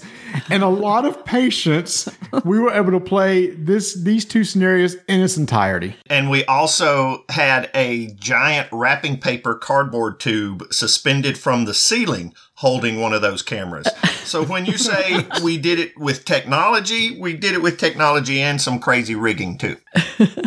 And I was going to say the part of setting it up, I sat off to the side and crocheted while while y'all set it up that first time. Let's talk a little bit about how the setup was. So, Bob, on your end, you had that the cardboard camera on the table. Right. Uh, my end was the main game board for our game. So I set the game board up on my table and I set my phone camera up. I suspended it from the ceiling so you could see the whole game board. And that became the main one. So on our Zoom meeting, that was its own uh, Zoom account. And that was the game board. Now, Marty and Vanessa had their game board set up but we didn't film that one. We didn't have to. They just had to be able to use it to keep up with what was going on and follow all the pieces. Right. I ran the main game board that we filmed, and it, I suppose we could have added a lot more people onto the Zoom meeting and could have done it the same way as long as they had their own version of the game board, or you could just follow along on the one that that I had. Yeah, that's true. That's right. I- except having the own game, our own game board was nice because a lot of encounters that you make, and Bob, you took care of reading the cards to us and stuff. But when it came to items from the item deck that we added to our investigators, it was nice to be able to. I just go to the deck and I saw what was in the market on the table. It's like, well, I'm going to buy that gun or that leather coat. then I would go through the deck on my Excuse side. Excuse me, Marty. We go to the curiosity shop. Oh, my, my bad. My bad. and uh, get an item and pull it out of the deck, you know, put it with the investigator. So I was I like being able to move the pieces on the board. Uh, as we moved monsters around, I'd pull the correct monsters out of the deck, put them on the board. So basically, we were just mirroring what we were seeing, and that gave us the sense as if we were playing the game. I am so excited to play this game, and we had two great experiences. And right now, I kid y'all not, my heart is really pounding fast. Okay. Because I want to talk about the expansion, but I didn't know if we needed to back up a minute. And for anyone listening, do we need to kind of like just go over quickly the Overview. an overview of third edition and the steps? Well, you know what? I'm going to actually turn this over to Bob because I think oh. Bob has way more experience when it comes to second edition than what I do. He could probably make a better transition between what the second and third is, the oh. differences between the two. So, Bob, for those who hadn't played third edition, maybe give us an overview of what it's like compared to the second, and then we'll jump into the expansion. Right. So let me just rewind a little bit in my personal experience. I was at the time living in Seattle, Washington. And we had some friends there, and uh, Marty and Vanessa was helping me and my family get connected to the broader board gaming universe. Uh, I think our gateway games was like many other people, Settlers of Catan and Ticket to Ride. And but Yep. we met uh, a family there that just loved board games and connected with them, and we were good friends. And I was at uh, this guy's birthday party. No big deal, except he got Arkham Horror as his birthday gift that night. I didn't even know what it was. I wasn't aware of it, but the cover art on the box pulled me in like a magnet. I was, it was like I was drawn through an interdimensional gate. Very thematic. I don't know what this is, but I love it. I love it right now. So they were explaining to me what Arkham Horror was a little bit, and and basically we said, you know what? Let, let's let's play it. We're going to bust out and play it tonight. So I think we started, opened a new box, started an Arkham Horror Second Edition game at seven o'clock p.m. with eight players. Oh my Wow. I left there at about three, four o'clock in the morning, and I had work the next day. And I left thinking it was worth every single. we we slogged through the rules. We flipped through the rule book. I think two people out of the eight had played it before. It's one of those things where you'll never match that experience again. It was that good. Every card we read was hilarious. But you know, after 2 a.m., everything's hilarious. So, uh, so it, it, it was just a great experience and, uh, and that kind of got me hooked. So ever since then, I got Arkham Horror Second Edition. I got the expansions for it. Played it with Marty and Vanessa. We had some epic uh, games with their family. Then we moved on to Mansions of Madness First Edition, Mansions of Madness Second Edition. We've played Elder Sign and had a great time. Now I haven't gotten Vanessa to play the card game yet, uh, but Marty plays, and Marty hasn't either. I, oh, you did play it once. I did, yeah. Dice is my jam. So then third edition comes out and it's like, well, let's uh let's let, let's give it a shot cuz it looks different. Uh sorry, Eldritch Horror had come out really after after they'd finished with uh, second edition. And I'd say it's very similar to second edition, but it's different enough to make it a new game, but I, what I appreciated about Eldritch Horror was that it just streamlined a lot. But it seemed like reading and going through the flavor and the stories and the narrative and the encounter was almost optional because they used a lot of icons to what to test and how much and what attributes. So you could, you could basically play Eldritch Horror without reading any encounter. Just look at icons and just say, okay, I have have to test will. Okay, I've got to test strength. And, and I could be wrong. That could be a mistake. no, that's that's right. That might be right, but uh, n- n- not at my table. Un- understood. I wasn't asking permission for that. I was just saying. and, and I don't know if that was intentional, but that you could see that as a design choice, saying you can play this game if you don't want to read so much of the flavor and Yeah. the lore, but you can't do that with Arkham Horror Third Edition. Every game is a scenario and it is narrative driven, but it is still the same.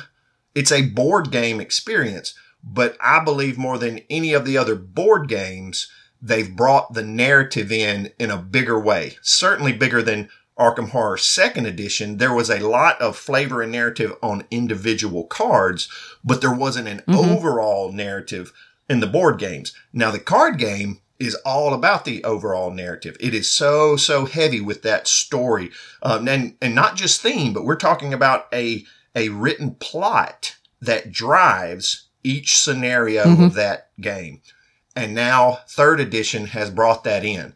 So there are differences. The board layout is different, but it makes it um, more modular so you can change the board up from game to game. Some of the scenarios have unique elements. So individual scenarios are very unique and very different. Uh, you build a monster deck for each scenario specifically, and that's a little different from second edition. I still say it's streamlined from second edition. Second edition is an, a crazy fiddly game, but that's part of its charm. Compared to second edition, third edition is less fiddly, but more narrative. And the pressure of all hope is lost starts about round three on third edition. And, and, and it stays there. I mean, I don't know how many times when we played, it was just, well, we're just, we're playing for fun because there's no way, no way we can even get close to this. And, and then, then you'd catch some lucky break and then you'd be crushed and then you'd catch a break and then you'd be crushed. And they did it, man. The narrative, the back and forth, the tension, the horror, the madness. It's all there. And if I correct me if I'm wrong, but this this added the Mythos token bag too. That's right. Uh, you still roll dice. Uh, six sided dice have always been a staple of the Arkham Horror games. And so you're rolling a six sided die for your characters or a handful of D6 or, you know, however, and you're looking for fives and sixes normally. But now when the mythos is taking its turn, so to speak, and the mythos is doing its part, you have a mythos bag where you are drawing tokens. A Couple of tokens are neutral, one or two tokens are good, and the rest of them are terrible. And that is similar to uh, Arkham Horror, the card game. And I think at the beginning, especially when they put that in the card game, people were saying, well, I don't know, we're used to a dice mechanic with this. But, uh, you know, if you know anything about the other games in the card game, the Mythos bag, you can change it in the middle of the game. Something good happens and it says, okay, you can add another neutral token into the Mythos bag. Or more than likely, it's going to say, take your neutral tokens out. Put this token in that's a throat punch. Uh, put this token in that's automatic defeat. It just punishes you that way, but changing it on the fly is, is, uh, is a really good aspect of those games that use it. And so they brought that into this one. And so with the expansion, it's one of those things that this I think this is the first expansion they did for third edition, and it's not one of those that really drastically changes the game. Uh, they just added some additional content. There's four more investigators in there. There's a couple new aspects. One of them's called uh, Wanted. There is a concept of being able to remove map tiles. And they also give you this uh, nice little monster deck holder. In the base game, they give you uh, they give you an encounter deck holder, a little cardboard deck holder. Here they have have one for the monsters. So it's not drastically changing the rule set, just enhancing it and giving you a couple more scenarios. But it's one of those things that when it comes to the narrative, now we'll jump into what this is. These two stories, even though there's only two, was such a good story. We played them, I believe, in order, and they were so different. One of them uh, did not use a- an anomaly deck, which is usually when you have a big bad god that's going to be uh, elder god coming after you. One of them didn't even use that at all. In fact, the the narrative is like there's these two rival gangs in Arkham, and they're fighting over something, and you're kind of trying to figure out what is going on. And that one was a had a really different feel than the other scenarios we've played. I need to jump in right here because I told each of y'all how excited I was to talk about this expansion.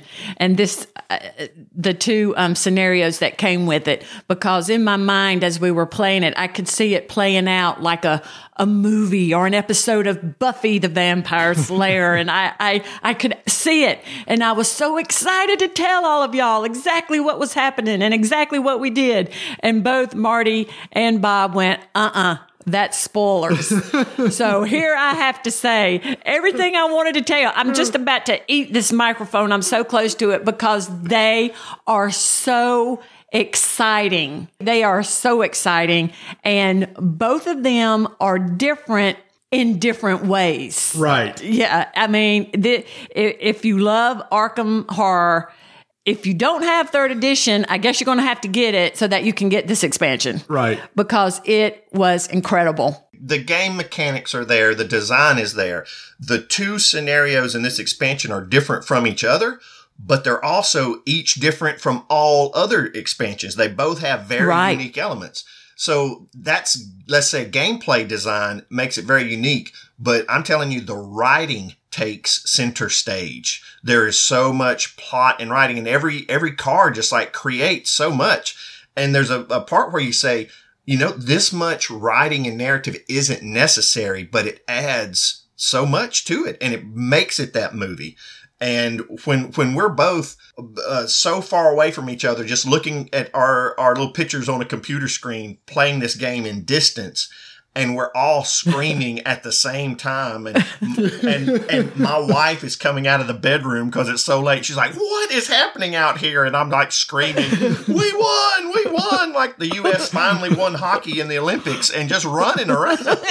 Yes.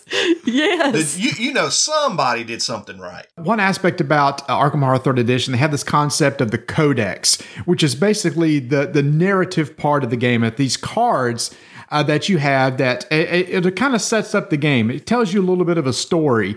It's not really on rails, which I like. It's like, well, what do you think we should do? Well. Maybe we should start trying to get some clues because it says if we get some clues here, then we can maybe flip over the card or go to another card. And that's how the you drive the story along because they'll say, okay, now pull out this card. Or something will happen in the game. It's like, oh, that didn't go too well for you. Pull out to Codex card number 48. Mm-hmm. And then we read it and it's like, oh, that's not good.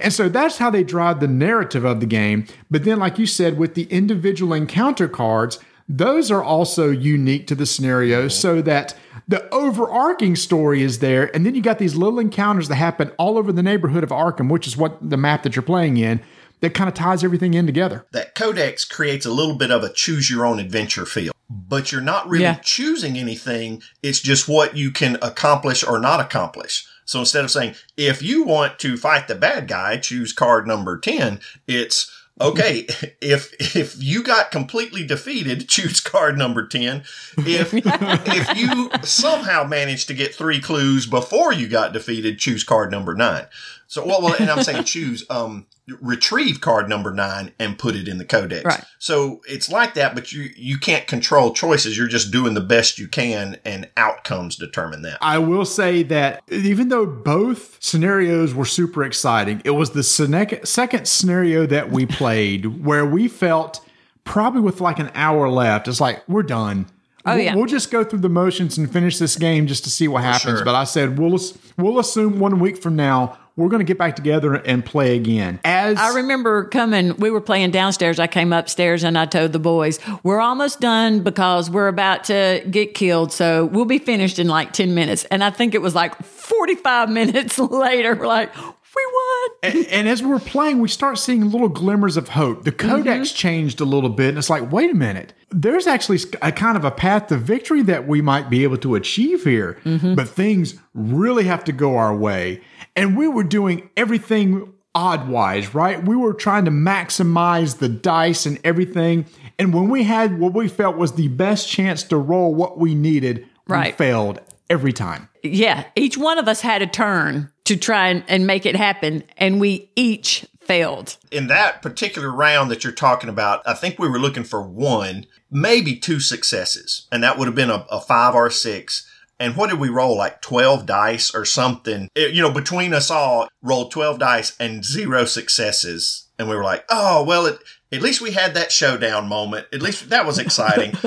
we'll we'll we'll just play it out again. And and next next week when we play again we'll remember we'll remember. This time maybe we'll try this or do this and we'll know a little more going into the scenario. I remember in that round, each of us, for those of you that know anything about Arkham, and you could spend a focus to get another roll, we or roll one of the dice. So we were we would roll. I got a focus, Spend roll it. spend it, and, and then it went bad. Yeah, re-roll, and then I got another focus. We used up all our focus. We used up everything and lost. so literally, we were down to our final turn, and this Yeah. is where I know Vanessa is just biting her tongue. About really am. wanting to spoil I what is really- going on. I really do. because the story that is happening at this point is one of the most it's amazing fantastic. things I've Yeah. ever experienced in a game. and without a spoiler there's just there's kind of a mechanic in that scenario that allows you to sort of see a time clock of the game like you can, you can just kind of see and tell oh oh we're, we have limited time oh here he is our, our clock so to speak is ticking you could just even see on the board uh-oh uh oh this this is this is just about it It was visually represented on the board Yeah. of the time running out for Yes. us, Yes. which was super exciting. So we were getting down to like one or two rounds left. Each of us had like a chance at maybe one roll. And this is where I tell you, the co op nature of the game just came to life because we're like, what can we do? And Vanessa was the one that's like, oh my gosh, remember, guys, one action we have done a lot of that we should be doing is trading. I've got this item here that can help our odds of when you roll that one die of potentially getting the success that you need. So let's start organizing to make sure we're in the same location so we could do the trade, so we could take the chances. And we just ran through every permutation to hopefully try to get the rolls that we needed.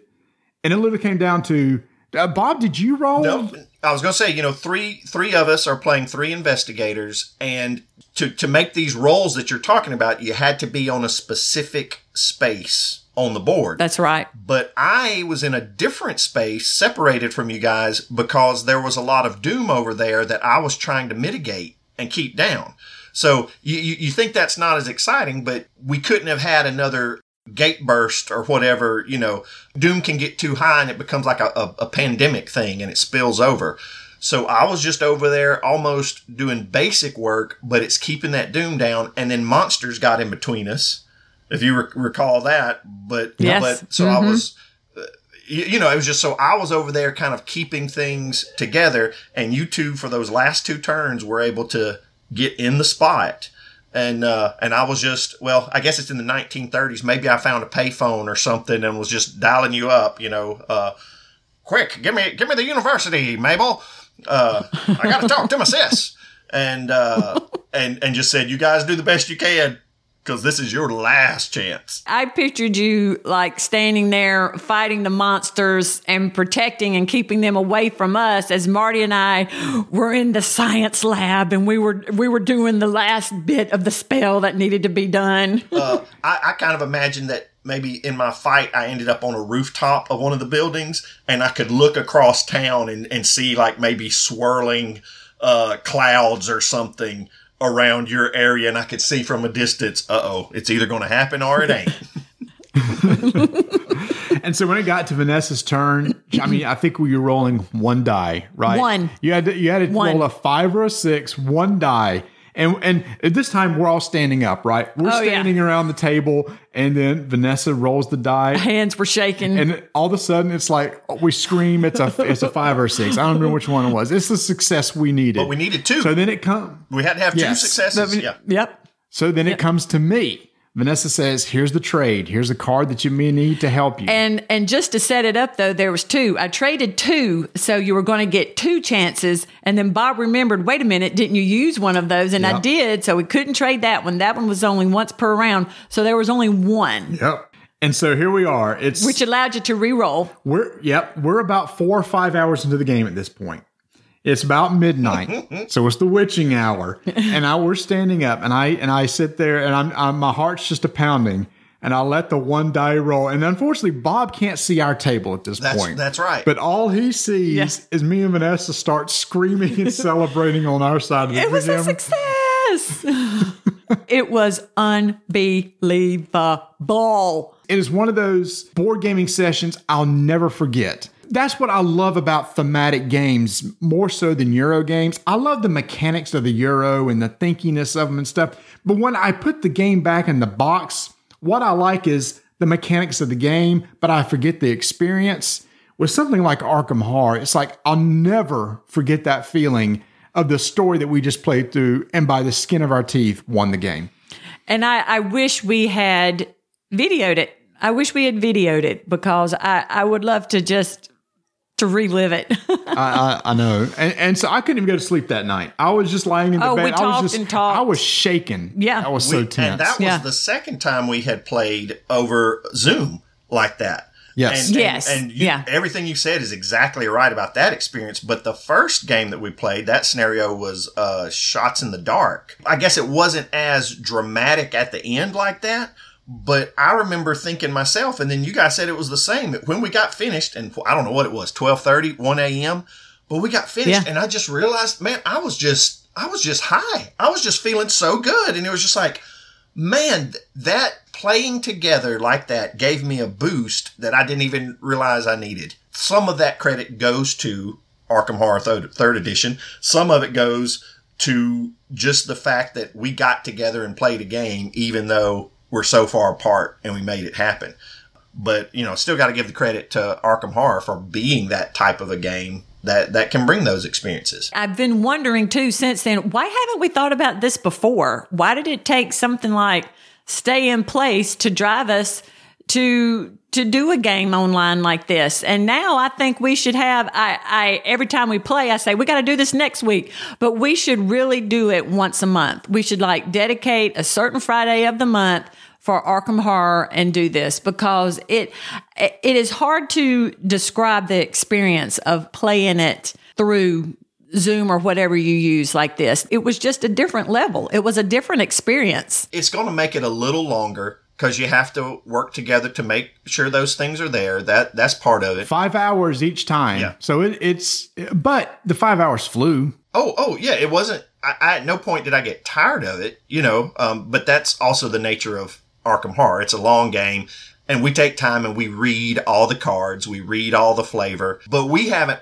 played. Well, I mean, this is the first expansion, but none of us have played third edition enough to be just real fluent with it either. We still had to go back to the rule book and and remember stuff. So uh, we'll we'll get a little quicker that way. One of the things that we did take care of when it came to, to playing the game over Zoom is uh, Vanessa and I, or Vanessa took care of the Mythos bag. So Bob took care of all managing all the cards of the game, and we took care of the Mythos bag. So that's where you pull two tokens per investigator at the end of the round and resolve them. And in our second scenario, we learned let's resolve these as fast as we can because in this game, to me, I think this is the part of the game that starts dragging or slows a bit when the game's taking its turn against you at this point, there eh, there's not a lot of interaction. Uh, during the encounter phase, there is because you each have to make a decision about a card that's read to you. But sometimes the chips are just, uh, you know, spawn a gate, put a monster out here, put a clue out here. There's not much narrative to that point. Right. So we streamline that bit ourselves to make it go through those six chips real quick. Boom, boom, boom, boom, boom. Okay, now it's our turn again. Let's play. So we did a great job of that too. Uh, well, and just doing it twice, playing one week one scenario, and then in a couple weeks we played that second one. Setting up how we filmed the game board and everything to do it at a distance got much better too. So it only it only took a few times to to start getting the bugs worked out of that. tell you this, I know I am super excited for the expansion from Arkham Horror that's coming out in the fall. Oh, yeah. Uh, is it Beneath the Waves or Under the Waves? It's Innsmouth. That's all I know. The deep ones are It's coming. Innsmouth. the deep ones of Innsmouth are coming. and what's cool is, is the Arkham Horror, the card game, is also going to Innsmouth too. Um, so it's brand new deluxe expansion that was just announced. It's also going to be taking place uh, over there in Innsmouth. So both the third edition and card game will be in the same location. I'm so excited about that. Now, I don't think that means at all that there's overlap in specific No. narrative. Uh, and that, that would be very difficult for them as a company uh, to do. And they have different departments and different games. But still, it's it's just exciting to have these games that you love that are so thematic and seeing them uh, connect with each other in that way, even if there's not gameplay overlap. And I've always just uh, loved the story uh, Shadow over Innsmouth uh, in terms of Arkham Horror Files. I've loved the characters that are associated with that. I'm just excited about it. So until then, though, we can obviously get together. We can play through these scenarios again with different investigators. We can go back to the base game and play through those again if we want to until we wait for the expansion. But uh, I just want to thank y'all for playing uh, this game with me. This is not a game that uh, Tony will play. uh, he is not into the long thematic games. He is definitely not into flavor text. He's just like, just tell me what to roll. I don't care the story. Just tell me what to roll. So he does not get into that stuff at all. So I thank y'all for being into this sort of thing because it's it's a different feel of a game than a standard Euro, and it's just super exciting to play with other people that are excited to play that type of game. Oh yes, it was very exciting. I will play Arkham anything to do with Arkham anytime except the except the card game. Which is a shame because May, it's so maybe good. maybe we need to do that over Zoom with Bob. Maybe may, maybe. Listen, the narrative is so so deep in that one too. I think you would. I think you would love it, Vanessa. thank y'all so much for coming on and uh, and uh, sharing with us. Again, this is Arkham Horror Third Edition. This is the expansion, Dead of Night. If you want to find out what we're talking about spoilery wise, well, you're just gonna have to play it for yourself. But get ready for a wild ride, y'all. I A can't wild ride. y'all. I can't wait to hook up with y'all again in a few weeks, and we'll play again. And again, thank y'all for taking time out and coming on the show. Thank you. I'm just happy to be here. For this episode, we are partnering with a company called eWin Racing. They were so kind to reach out and say, Hey, you're old. Would you like to have a comfortable chair to sit in as you're recording and gaming, etc.? I said, Well, thank you. Yes, I would. So they sent me one of their gaming chairs. And I got this in. This is a big old beast. And I thought, oh no, how long is this going to take to put together? Because I had bought one of these for my son from a different competitor and it took forever to put together. I said, all right, let's uh let's go ahead and throw this thing together. And this was one of the easiest chairs i ever put together. Took it out of the box. I put the back connected it to the seat. The handrails were already connected which was cool. That wasn't the case in this other gaming chair that i bought. I put the uh the post on the bottom attached the five star plate where the wheels attached to attach those and that was pretty much it. It was ready to go. And this is super comfortable. And the reason why I think Tony would like one of these is because if we were playing this at a game table and it was Tony's turn and he takes his turn, Tony, you can grab the handle over here and recline this back all the way back down and just take a little nap until it's your turn again. It would make it so easy for me to see my switch. yes, it would. You could literally recline all the way back and just lean back and play your switch. And then when it's your turn, we could tell you and just pop right back up, take your turn, and lie right back down again. And I was wondering why you were so mellow at the start of this episode because you were sitting in your new E Win chair and you were just relaxing. I'm like, you dog. Yep, it's got a nice high back. It's got a neck rest. It's got thumb bar, thumb bar support. Lumbar, thumb bar. Wow. Let's try that lumbar support. I don't know what thumb bar is. Does it have a cup holder? It, it does not have a cup holder, but it does have the adjustable uh, handrails that move up and down, the, and the armrest slide in and out, and they twist on an axis. So, it, however you want to pull up to your desk or pull up to your gaming table, and you may be wondering, yeah, but Marty, this is a gaming chair. This is a board gaming channel.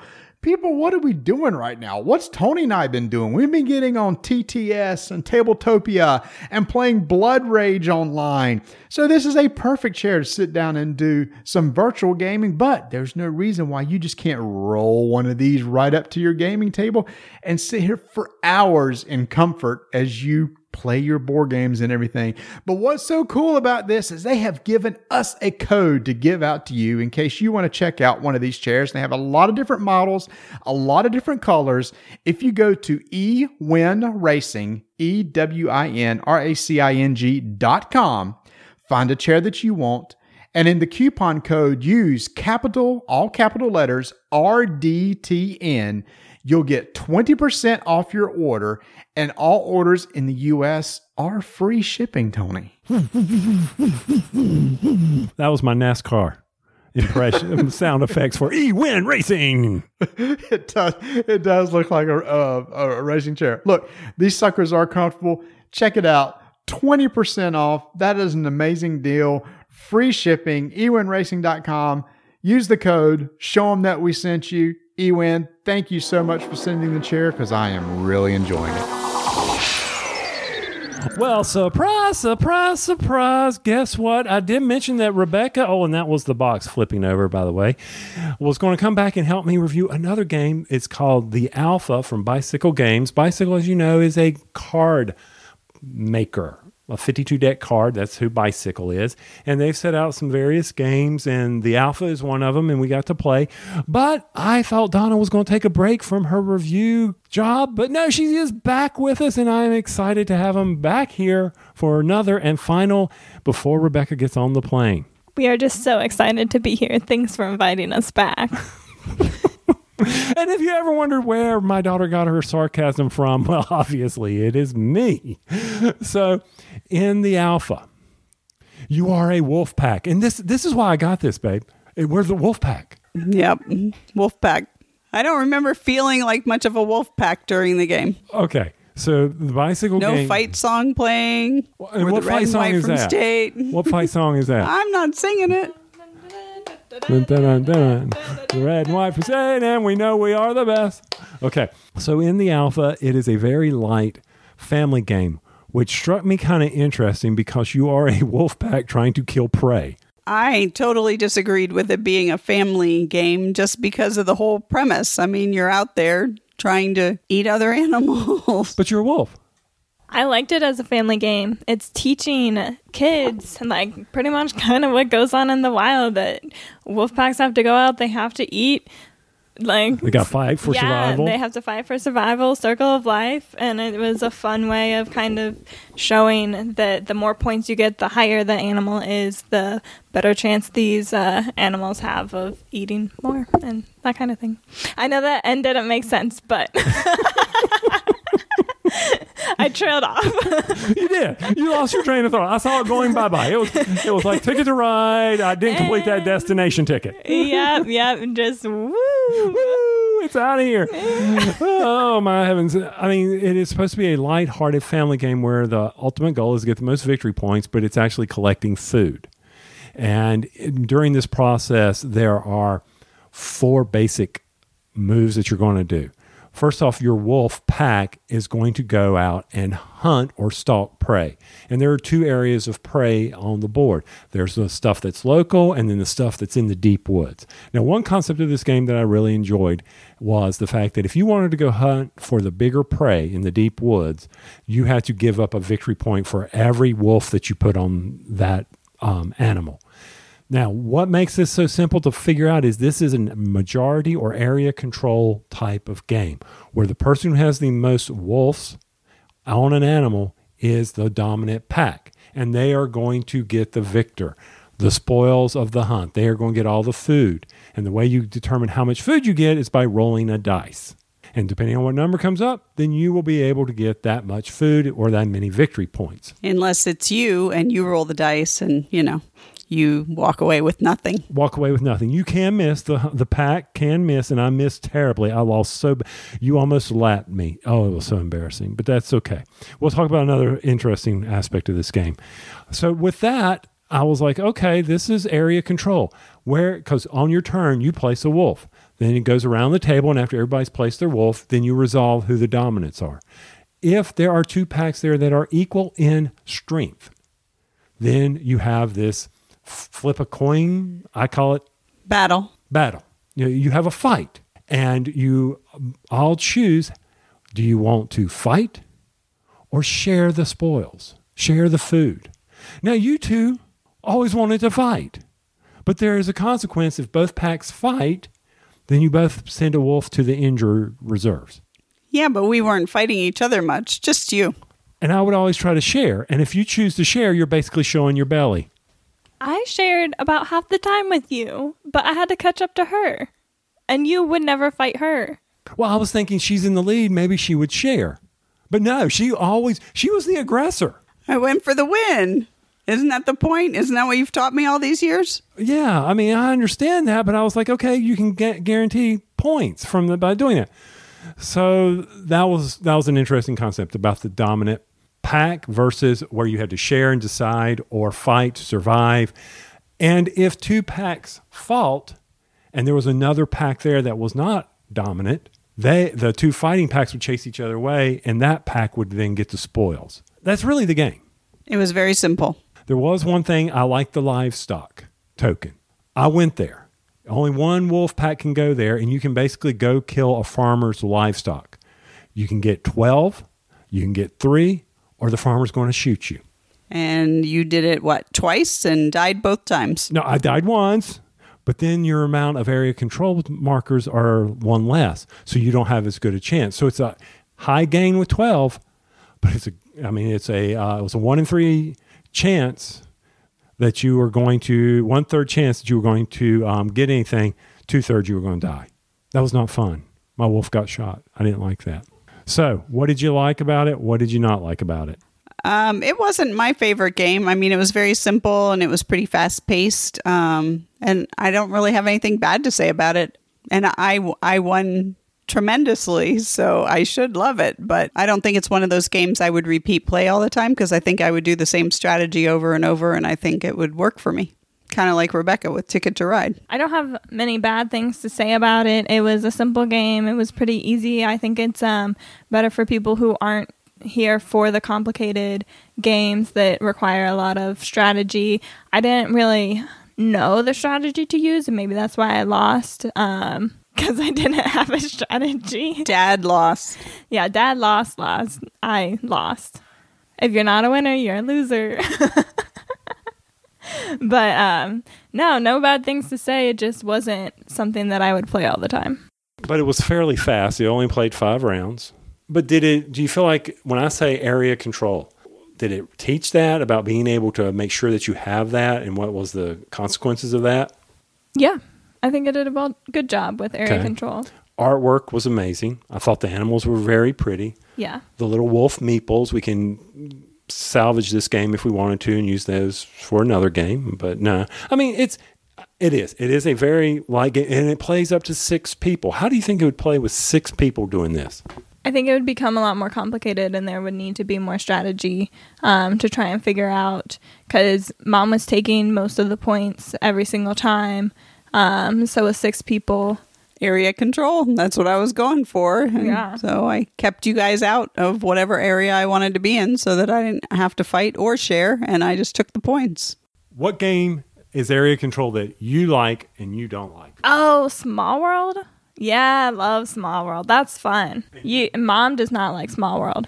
Do you even remember Small World? No, it's been years since I played Small World because I didn't like it. So you usually play it without me now.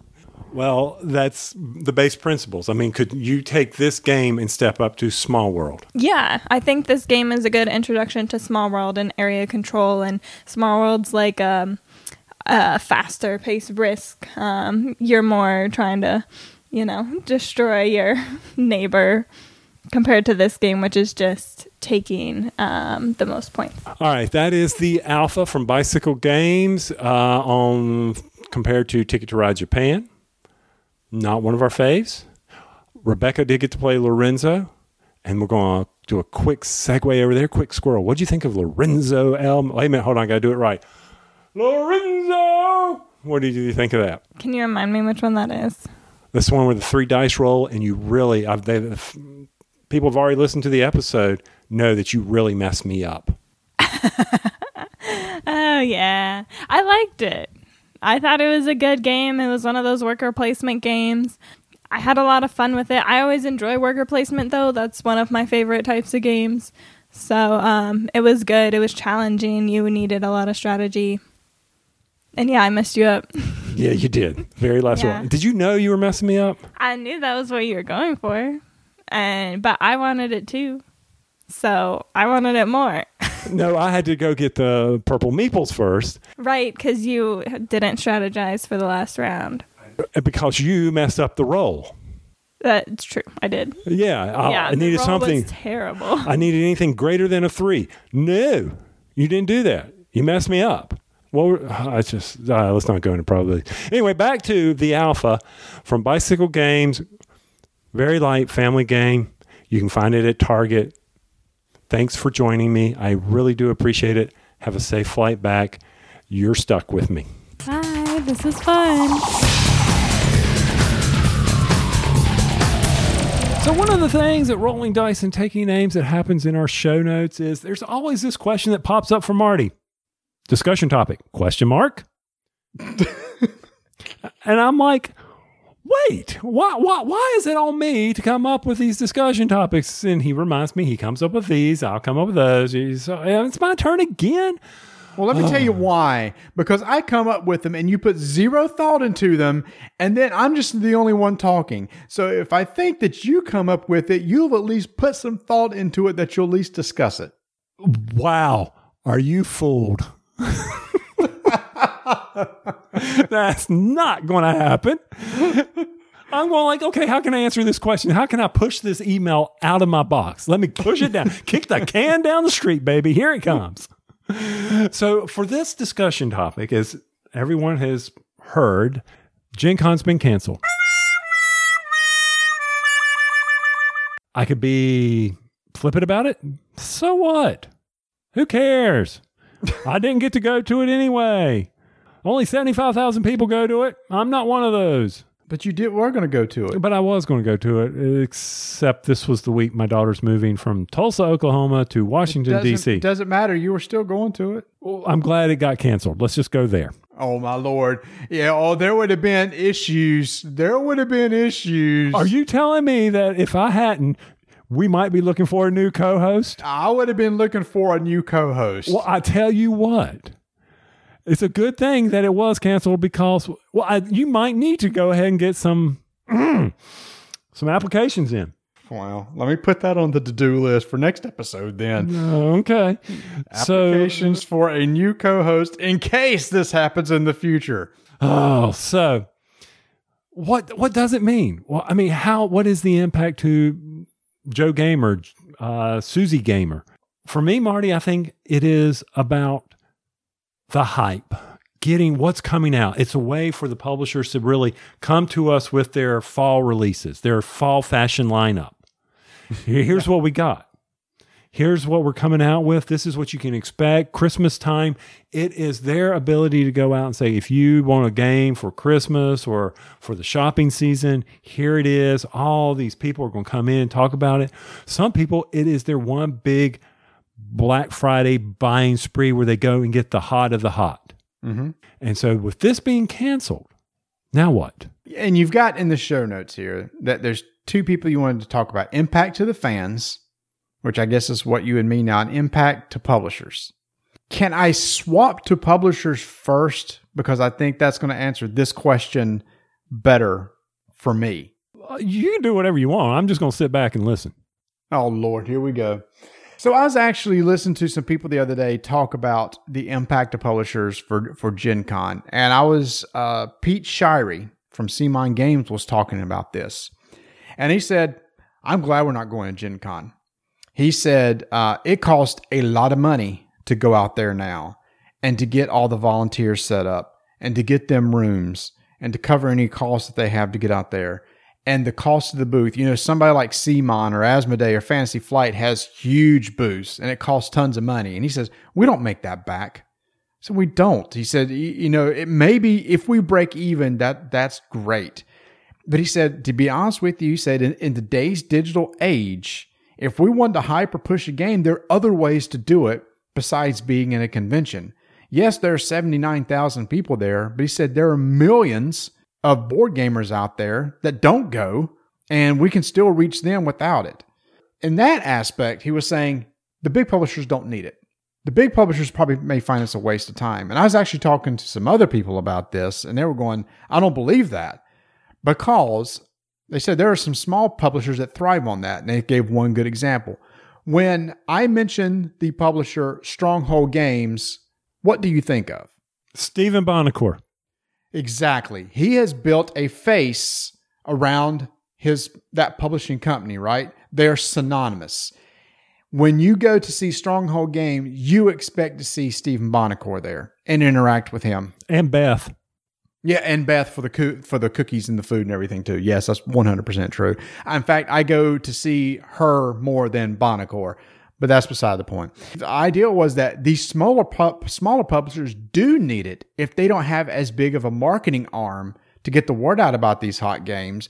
So they go to the Gen Con and these smaller publishers who may can catch lightning in a bottle and get that hit and that buzz that then all of a sudden 79,000 people are talking about that may have not been talking about it before and help make it a hit.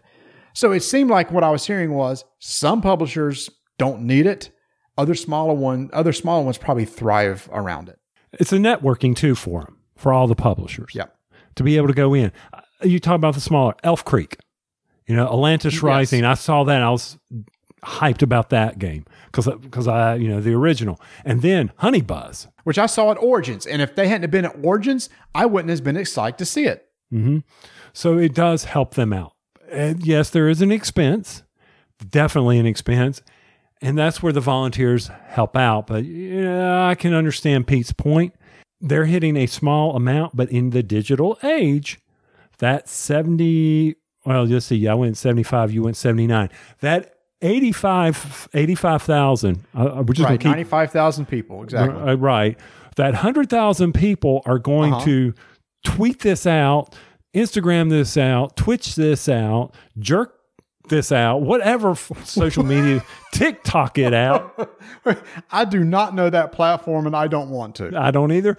TikTok out a dance while they're in Cardhalla. I don't know what they're I'm doing. impressed you know TikTok. Very impressive. Jimmy Fallon. And um so from that standpoint, you know, that's that's their free publicity. Well, somewhat free, but I can also Mm-hmm. see where somebody like Fantasy Flight. Let me give an analogy. And uh, this may not be one to one, but I think it's somewhat there. So, over the past few years at E3, which is the big electronic uh, gaming ex- entertainment expo that happens out in California in June, it's where the big video game companies come out with all their stuff. A few years ago, Nintendo has said, you know what? We're not going to have a show there. We're going to do these thing called directs where you can just go to YouTube and we'll just announce what's coming out. And people are like, that's crazy not being at E3. You're going to kill yourself. And then all of a sudden it's like, people are like, oh, no, you don't need to have a presence at this big show. Instead, I'm just going to sit here and watch your YouTube channel and get excited about it. This year before E3 was canceled, Sony, who has a brand new PlayStation coming out this year, said, we're not going to go to E3. We're just going to do an online thing also. I think the big people don't need that big show. But all these smaller video game publishers were still planning on going to E3 to show their games off to try to get some traction, and that may be the equivalent for Gen Con. FFG could just do a live stream of everything that's going to be released in the fall. But somebody like Elf Creek Games, if they did it, they wouldn't get as big of an audience, so they need to have like a physical presence to help build some hype. We talk about, you know, Capstone, Inside Up. Uh, I, the list could go on. Yeah.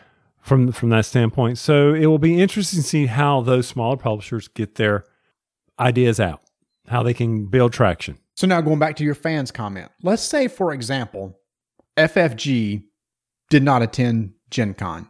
CMON did not attend Gen Con. Do you think there would be less fans there? Do you think that the attendance would drop or be just the same same number of attendees? It'd be the same number. I agree. So that's why for the fans, I'm wondering, is it really about buying all the latest hot stuff? If some of the bigger companies aren't there, maybe it's just more about getting together with the community and just wanting to hang out and game and stuff for four days. I, I'll agree. It's a big meet and greet, but that's where I think with all these big conventions, Origins, BGG Con, Gen Con, Essen, that as things change and possibly as this whatever we're living through goes away, the smaller cons may be able to find that leverage where they were possibly not having the attendance they needed. Maybe this is the thing that'll help them as we move into the fall winter season. I don't know. I mean, from a fan base, if you don't make it to Gen Con, will you more likely go to Mega Moose Con? Yeah, I think so. Oh, sure. I, yeah. I mean, if you were planning to go to a con this year and you're just dying to go to one, I think you're going to go to whatever whatever you can.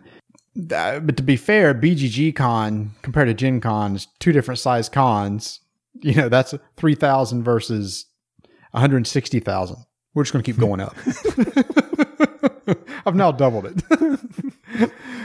but um, but yeah. I, uh, so Gen Con being canceled, will you have less attendance next year? Will it drop off? Like publishers, I could almost see going, "Wow, we didn't do we didn't have a Gen Con this year, and our sales didn't hurt at all. Do we need to attend Gen Con next year?" Mm-hmm. I think they may be the ones that go. Maybe we don't go. I think the fans though would be like, "Man, we didn't go to Gen Con this year, and I missed it. I'm for sure going next year." I think the fans will bounce back from this quicker than maybe what some publishers will. Just my opinion. They're going to go. That's it's a thing. It's a vacation. It is something for them to do. And and more importantly, it is the ability to make it to the strike tournament. Uh, yes, which is a huge bummer for us. I assume that you've called the spaghetti warehouse and, and canceled Old Spaghetti Factory. I will do that. well, I was waiting. I was waiting for the force majeure contract uh, to uh, kick Oh, that in, so that you know I didn't have to you know pay for excess meatballs or whatever. Gotcha, I understand it. What stinks, y'all, is that Ravensburger is going to have a new edition of Strike that is going to come out, and it was going to be released at Gen Con, and we were going to have a big, big event with Ravensburger uh, to promote their brand new version. Man, it was it was perfect. It was perfect timing. So we will do it again next year. I it was just really bummed out. Everything was just coming together so well with the timing of the release of the new version of Strike. I'm, I'm just bums me out. But if anything, gladiators in the arena will carry forward for one more year because there's no reason. Don't we get a stay? Don't we say that it would have ended and we just say it's back up in the air for one more year? No, because there's no reason. Oh, so if the if the WWE doesn't hold the championship, does that take the belt away from Ric Flair? No, he still is reigning champ. If the Super Bowl is not held, does that mean the preceding champs aren't really champs anymore because no Super Bowl was played? No, they're still the champs. Darn you and your logical and fallacies. That's from something I know.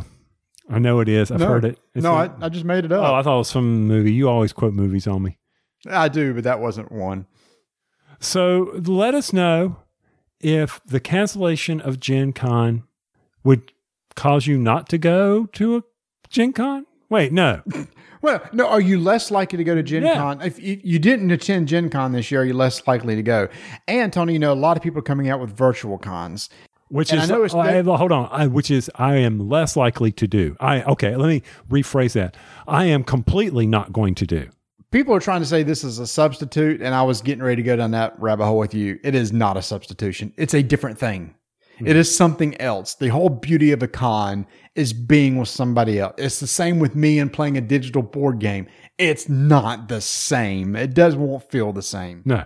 And, and from my standpoint, I'm like, okay, I don't even go on Twitchinator to try to watch somebody play some board, uh, some video games. Do you honestly think I'm going to sit there and do the same thing?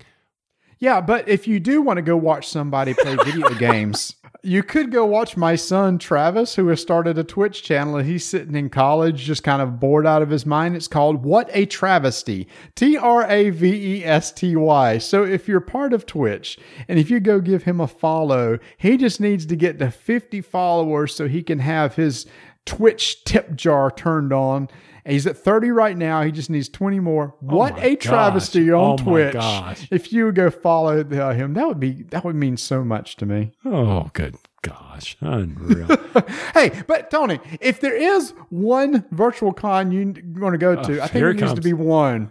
the Origins late at night with you and Jamie. I know. Origins Online just announced that Jamie Keagy and I from the Secret Cabal Gaming Podcast is going to be doing the Origins After Dark. This is going to be on June 19th and 20th at 9 p.m. Eastern Time. He and I are going to get on for an hour. We're going to do this like a late night show. We're going to have some contest. We're going to have some banter. We're going to have some skits. We're going to have some guests. So you'll want to uh, make sure to go check out Origins online. It's on Facebook. It's on their uh, website. It's going to be streaming on Twitch on the main channel, Origins After Dark. So if there was one virtual con to go to, I'm confused by that, by the way. confused by what? No, th- there's oh, they're holding Origins in October. That's what it was. Well, it's been rescheduled for October. My bets are that still doesn't happen, but Yeah, because when I was trying to figure out, because I thought you were doing it, I got all confused with the announcement. I thought it was happening this weekend, but no, it's happening in June. So I got all confused. So I was looking for it, but I'm just an old man in technology. I can't help that. I'm hoping that maybe you and I get to play some games. I'm I'm trying to schedule something. We got masks. If you want to, you can go out and buy an RDTN mask from Redbubble.com. Get you an RDTN mask, That's put right. it on. Who who doesn't want a squirrel on their face? That- that's right. That's right. Or I the, mean, or there's gladiators in the arena or dice in the bowl, so that can happen for right. you. that's right. Oh man, 2020 hindsight. We should have got each one of those, shouldn't we? That's all right. Darn it. That's all right. We don't. Uh, you only need one and some isopropyl alcohol and keep your mask clean. But either way, keep rolling dice. And taking names.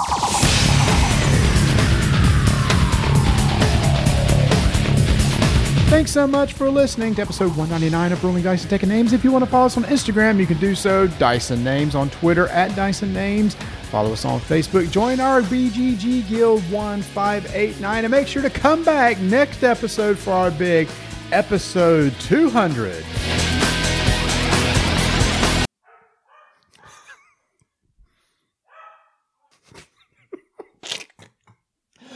And there's the stinger. hey, why don't you crank up a leaf blower to go with it? Oh my gosh.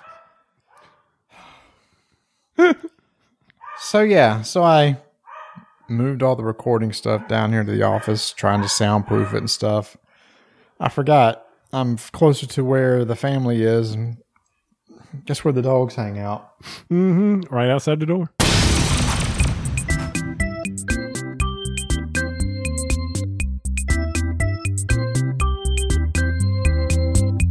Marty, dig deep into your soul. No, dig deeper. That's right. PortalGamesUS.com is releasing the next installment to Detective from our good buddy Rob Daviau. Dig deeper. Be sure to go pre order it now over at portalgamesus.com, or better yet, keep filling up that basket because you have the Imperial Settlers storage box where you can put all those factions of Imperial Settlers in a nice organizer that will once again help you get it to the table faster. And if you don't have them all, be sure. What's more, just keep adding stuff to the checkout cart. Go to Empires of the North Roman banners. And no, I'm not reading the banners as they fly across my screen at portalgamesus.com. Also, Tony just released on iOS and Google Play. You can now get the Imperial Settlers Roll Right app. That's right, the popular game that came out last year is now available on your mobile devices. You can play solo, you can play with other people. It's real easy to play on because you haven't got to draw anything. You just got to mark a spot and everything. It works just like the real game. It's very reasonably priced to go pick up a copy. Check out the iOS store or Google Play.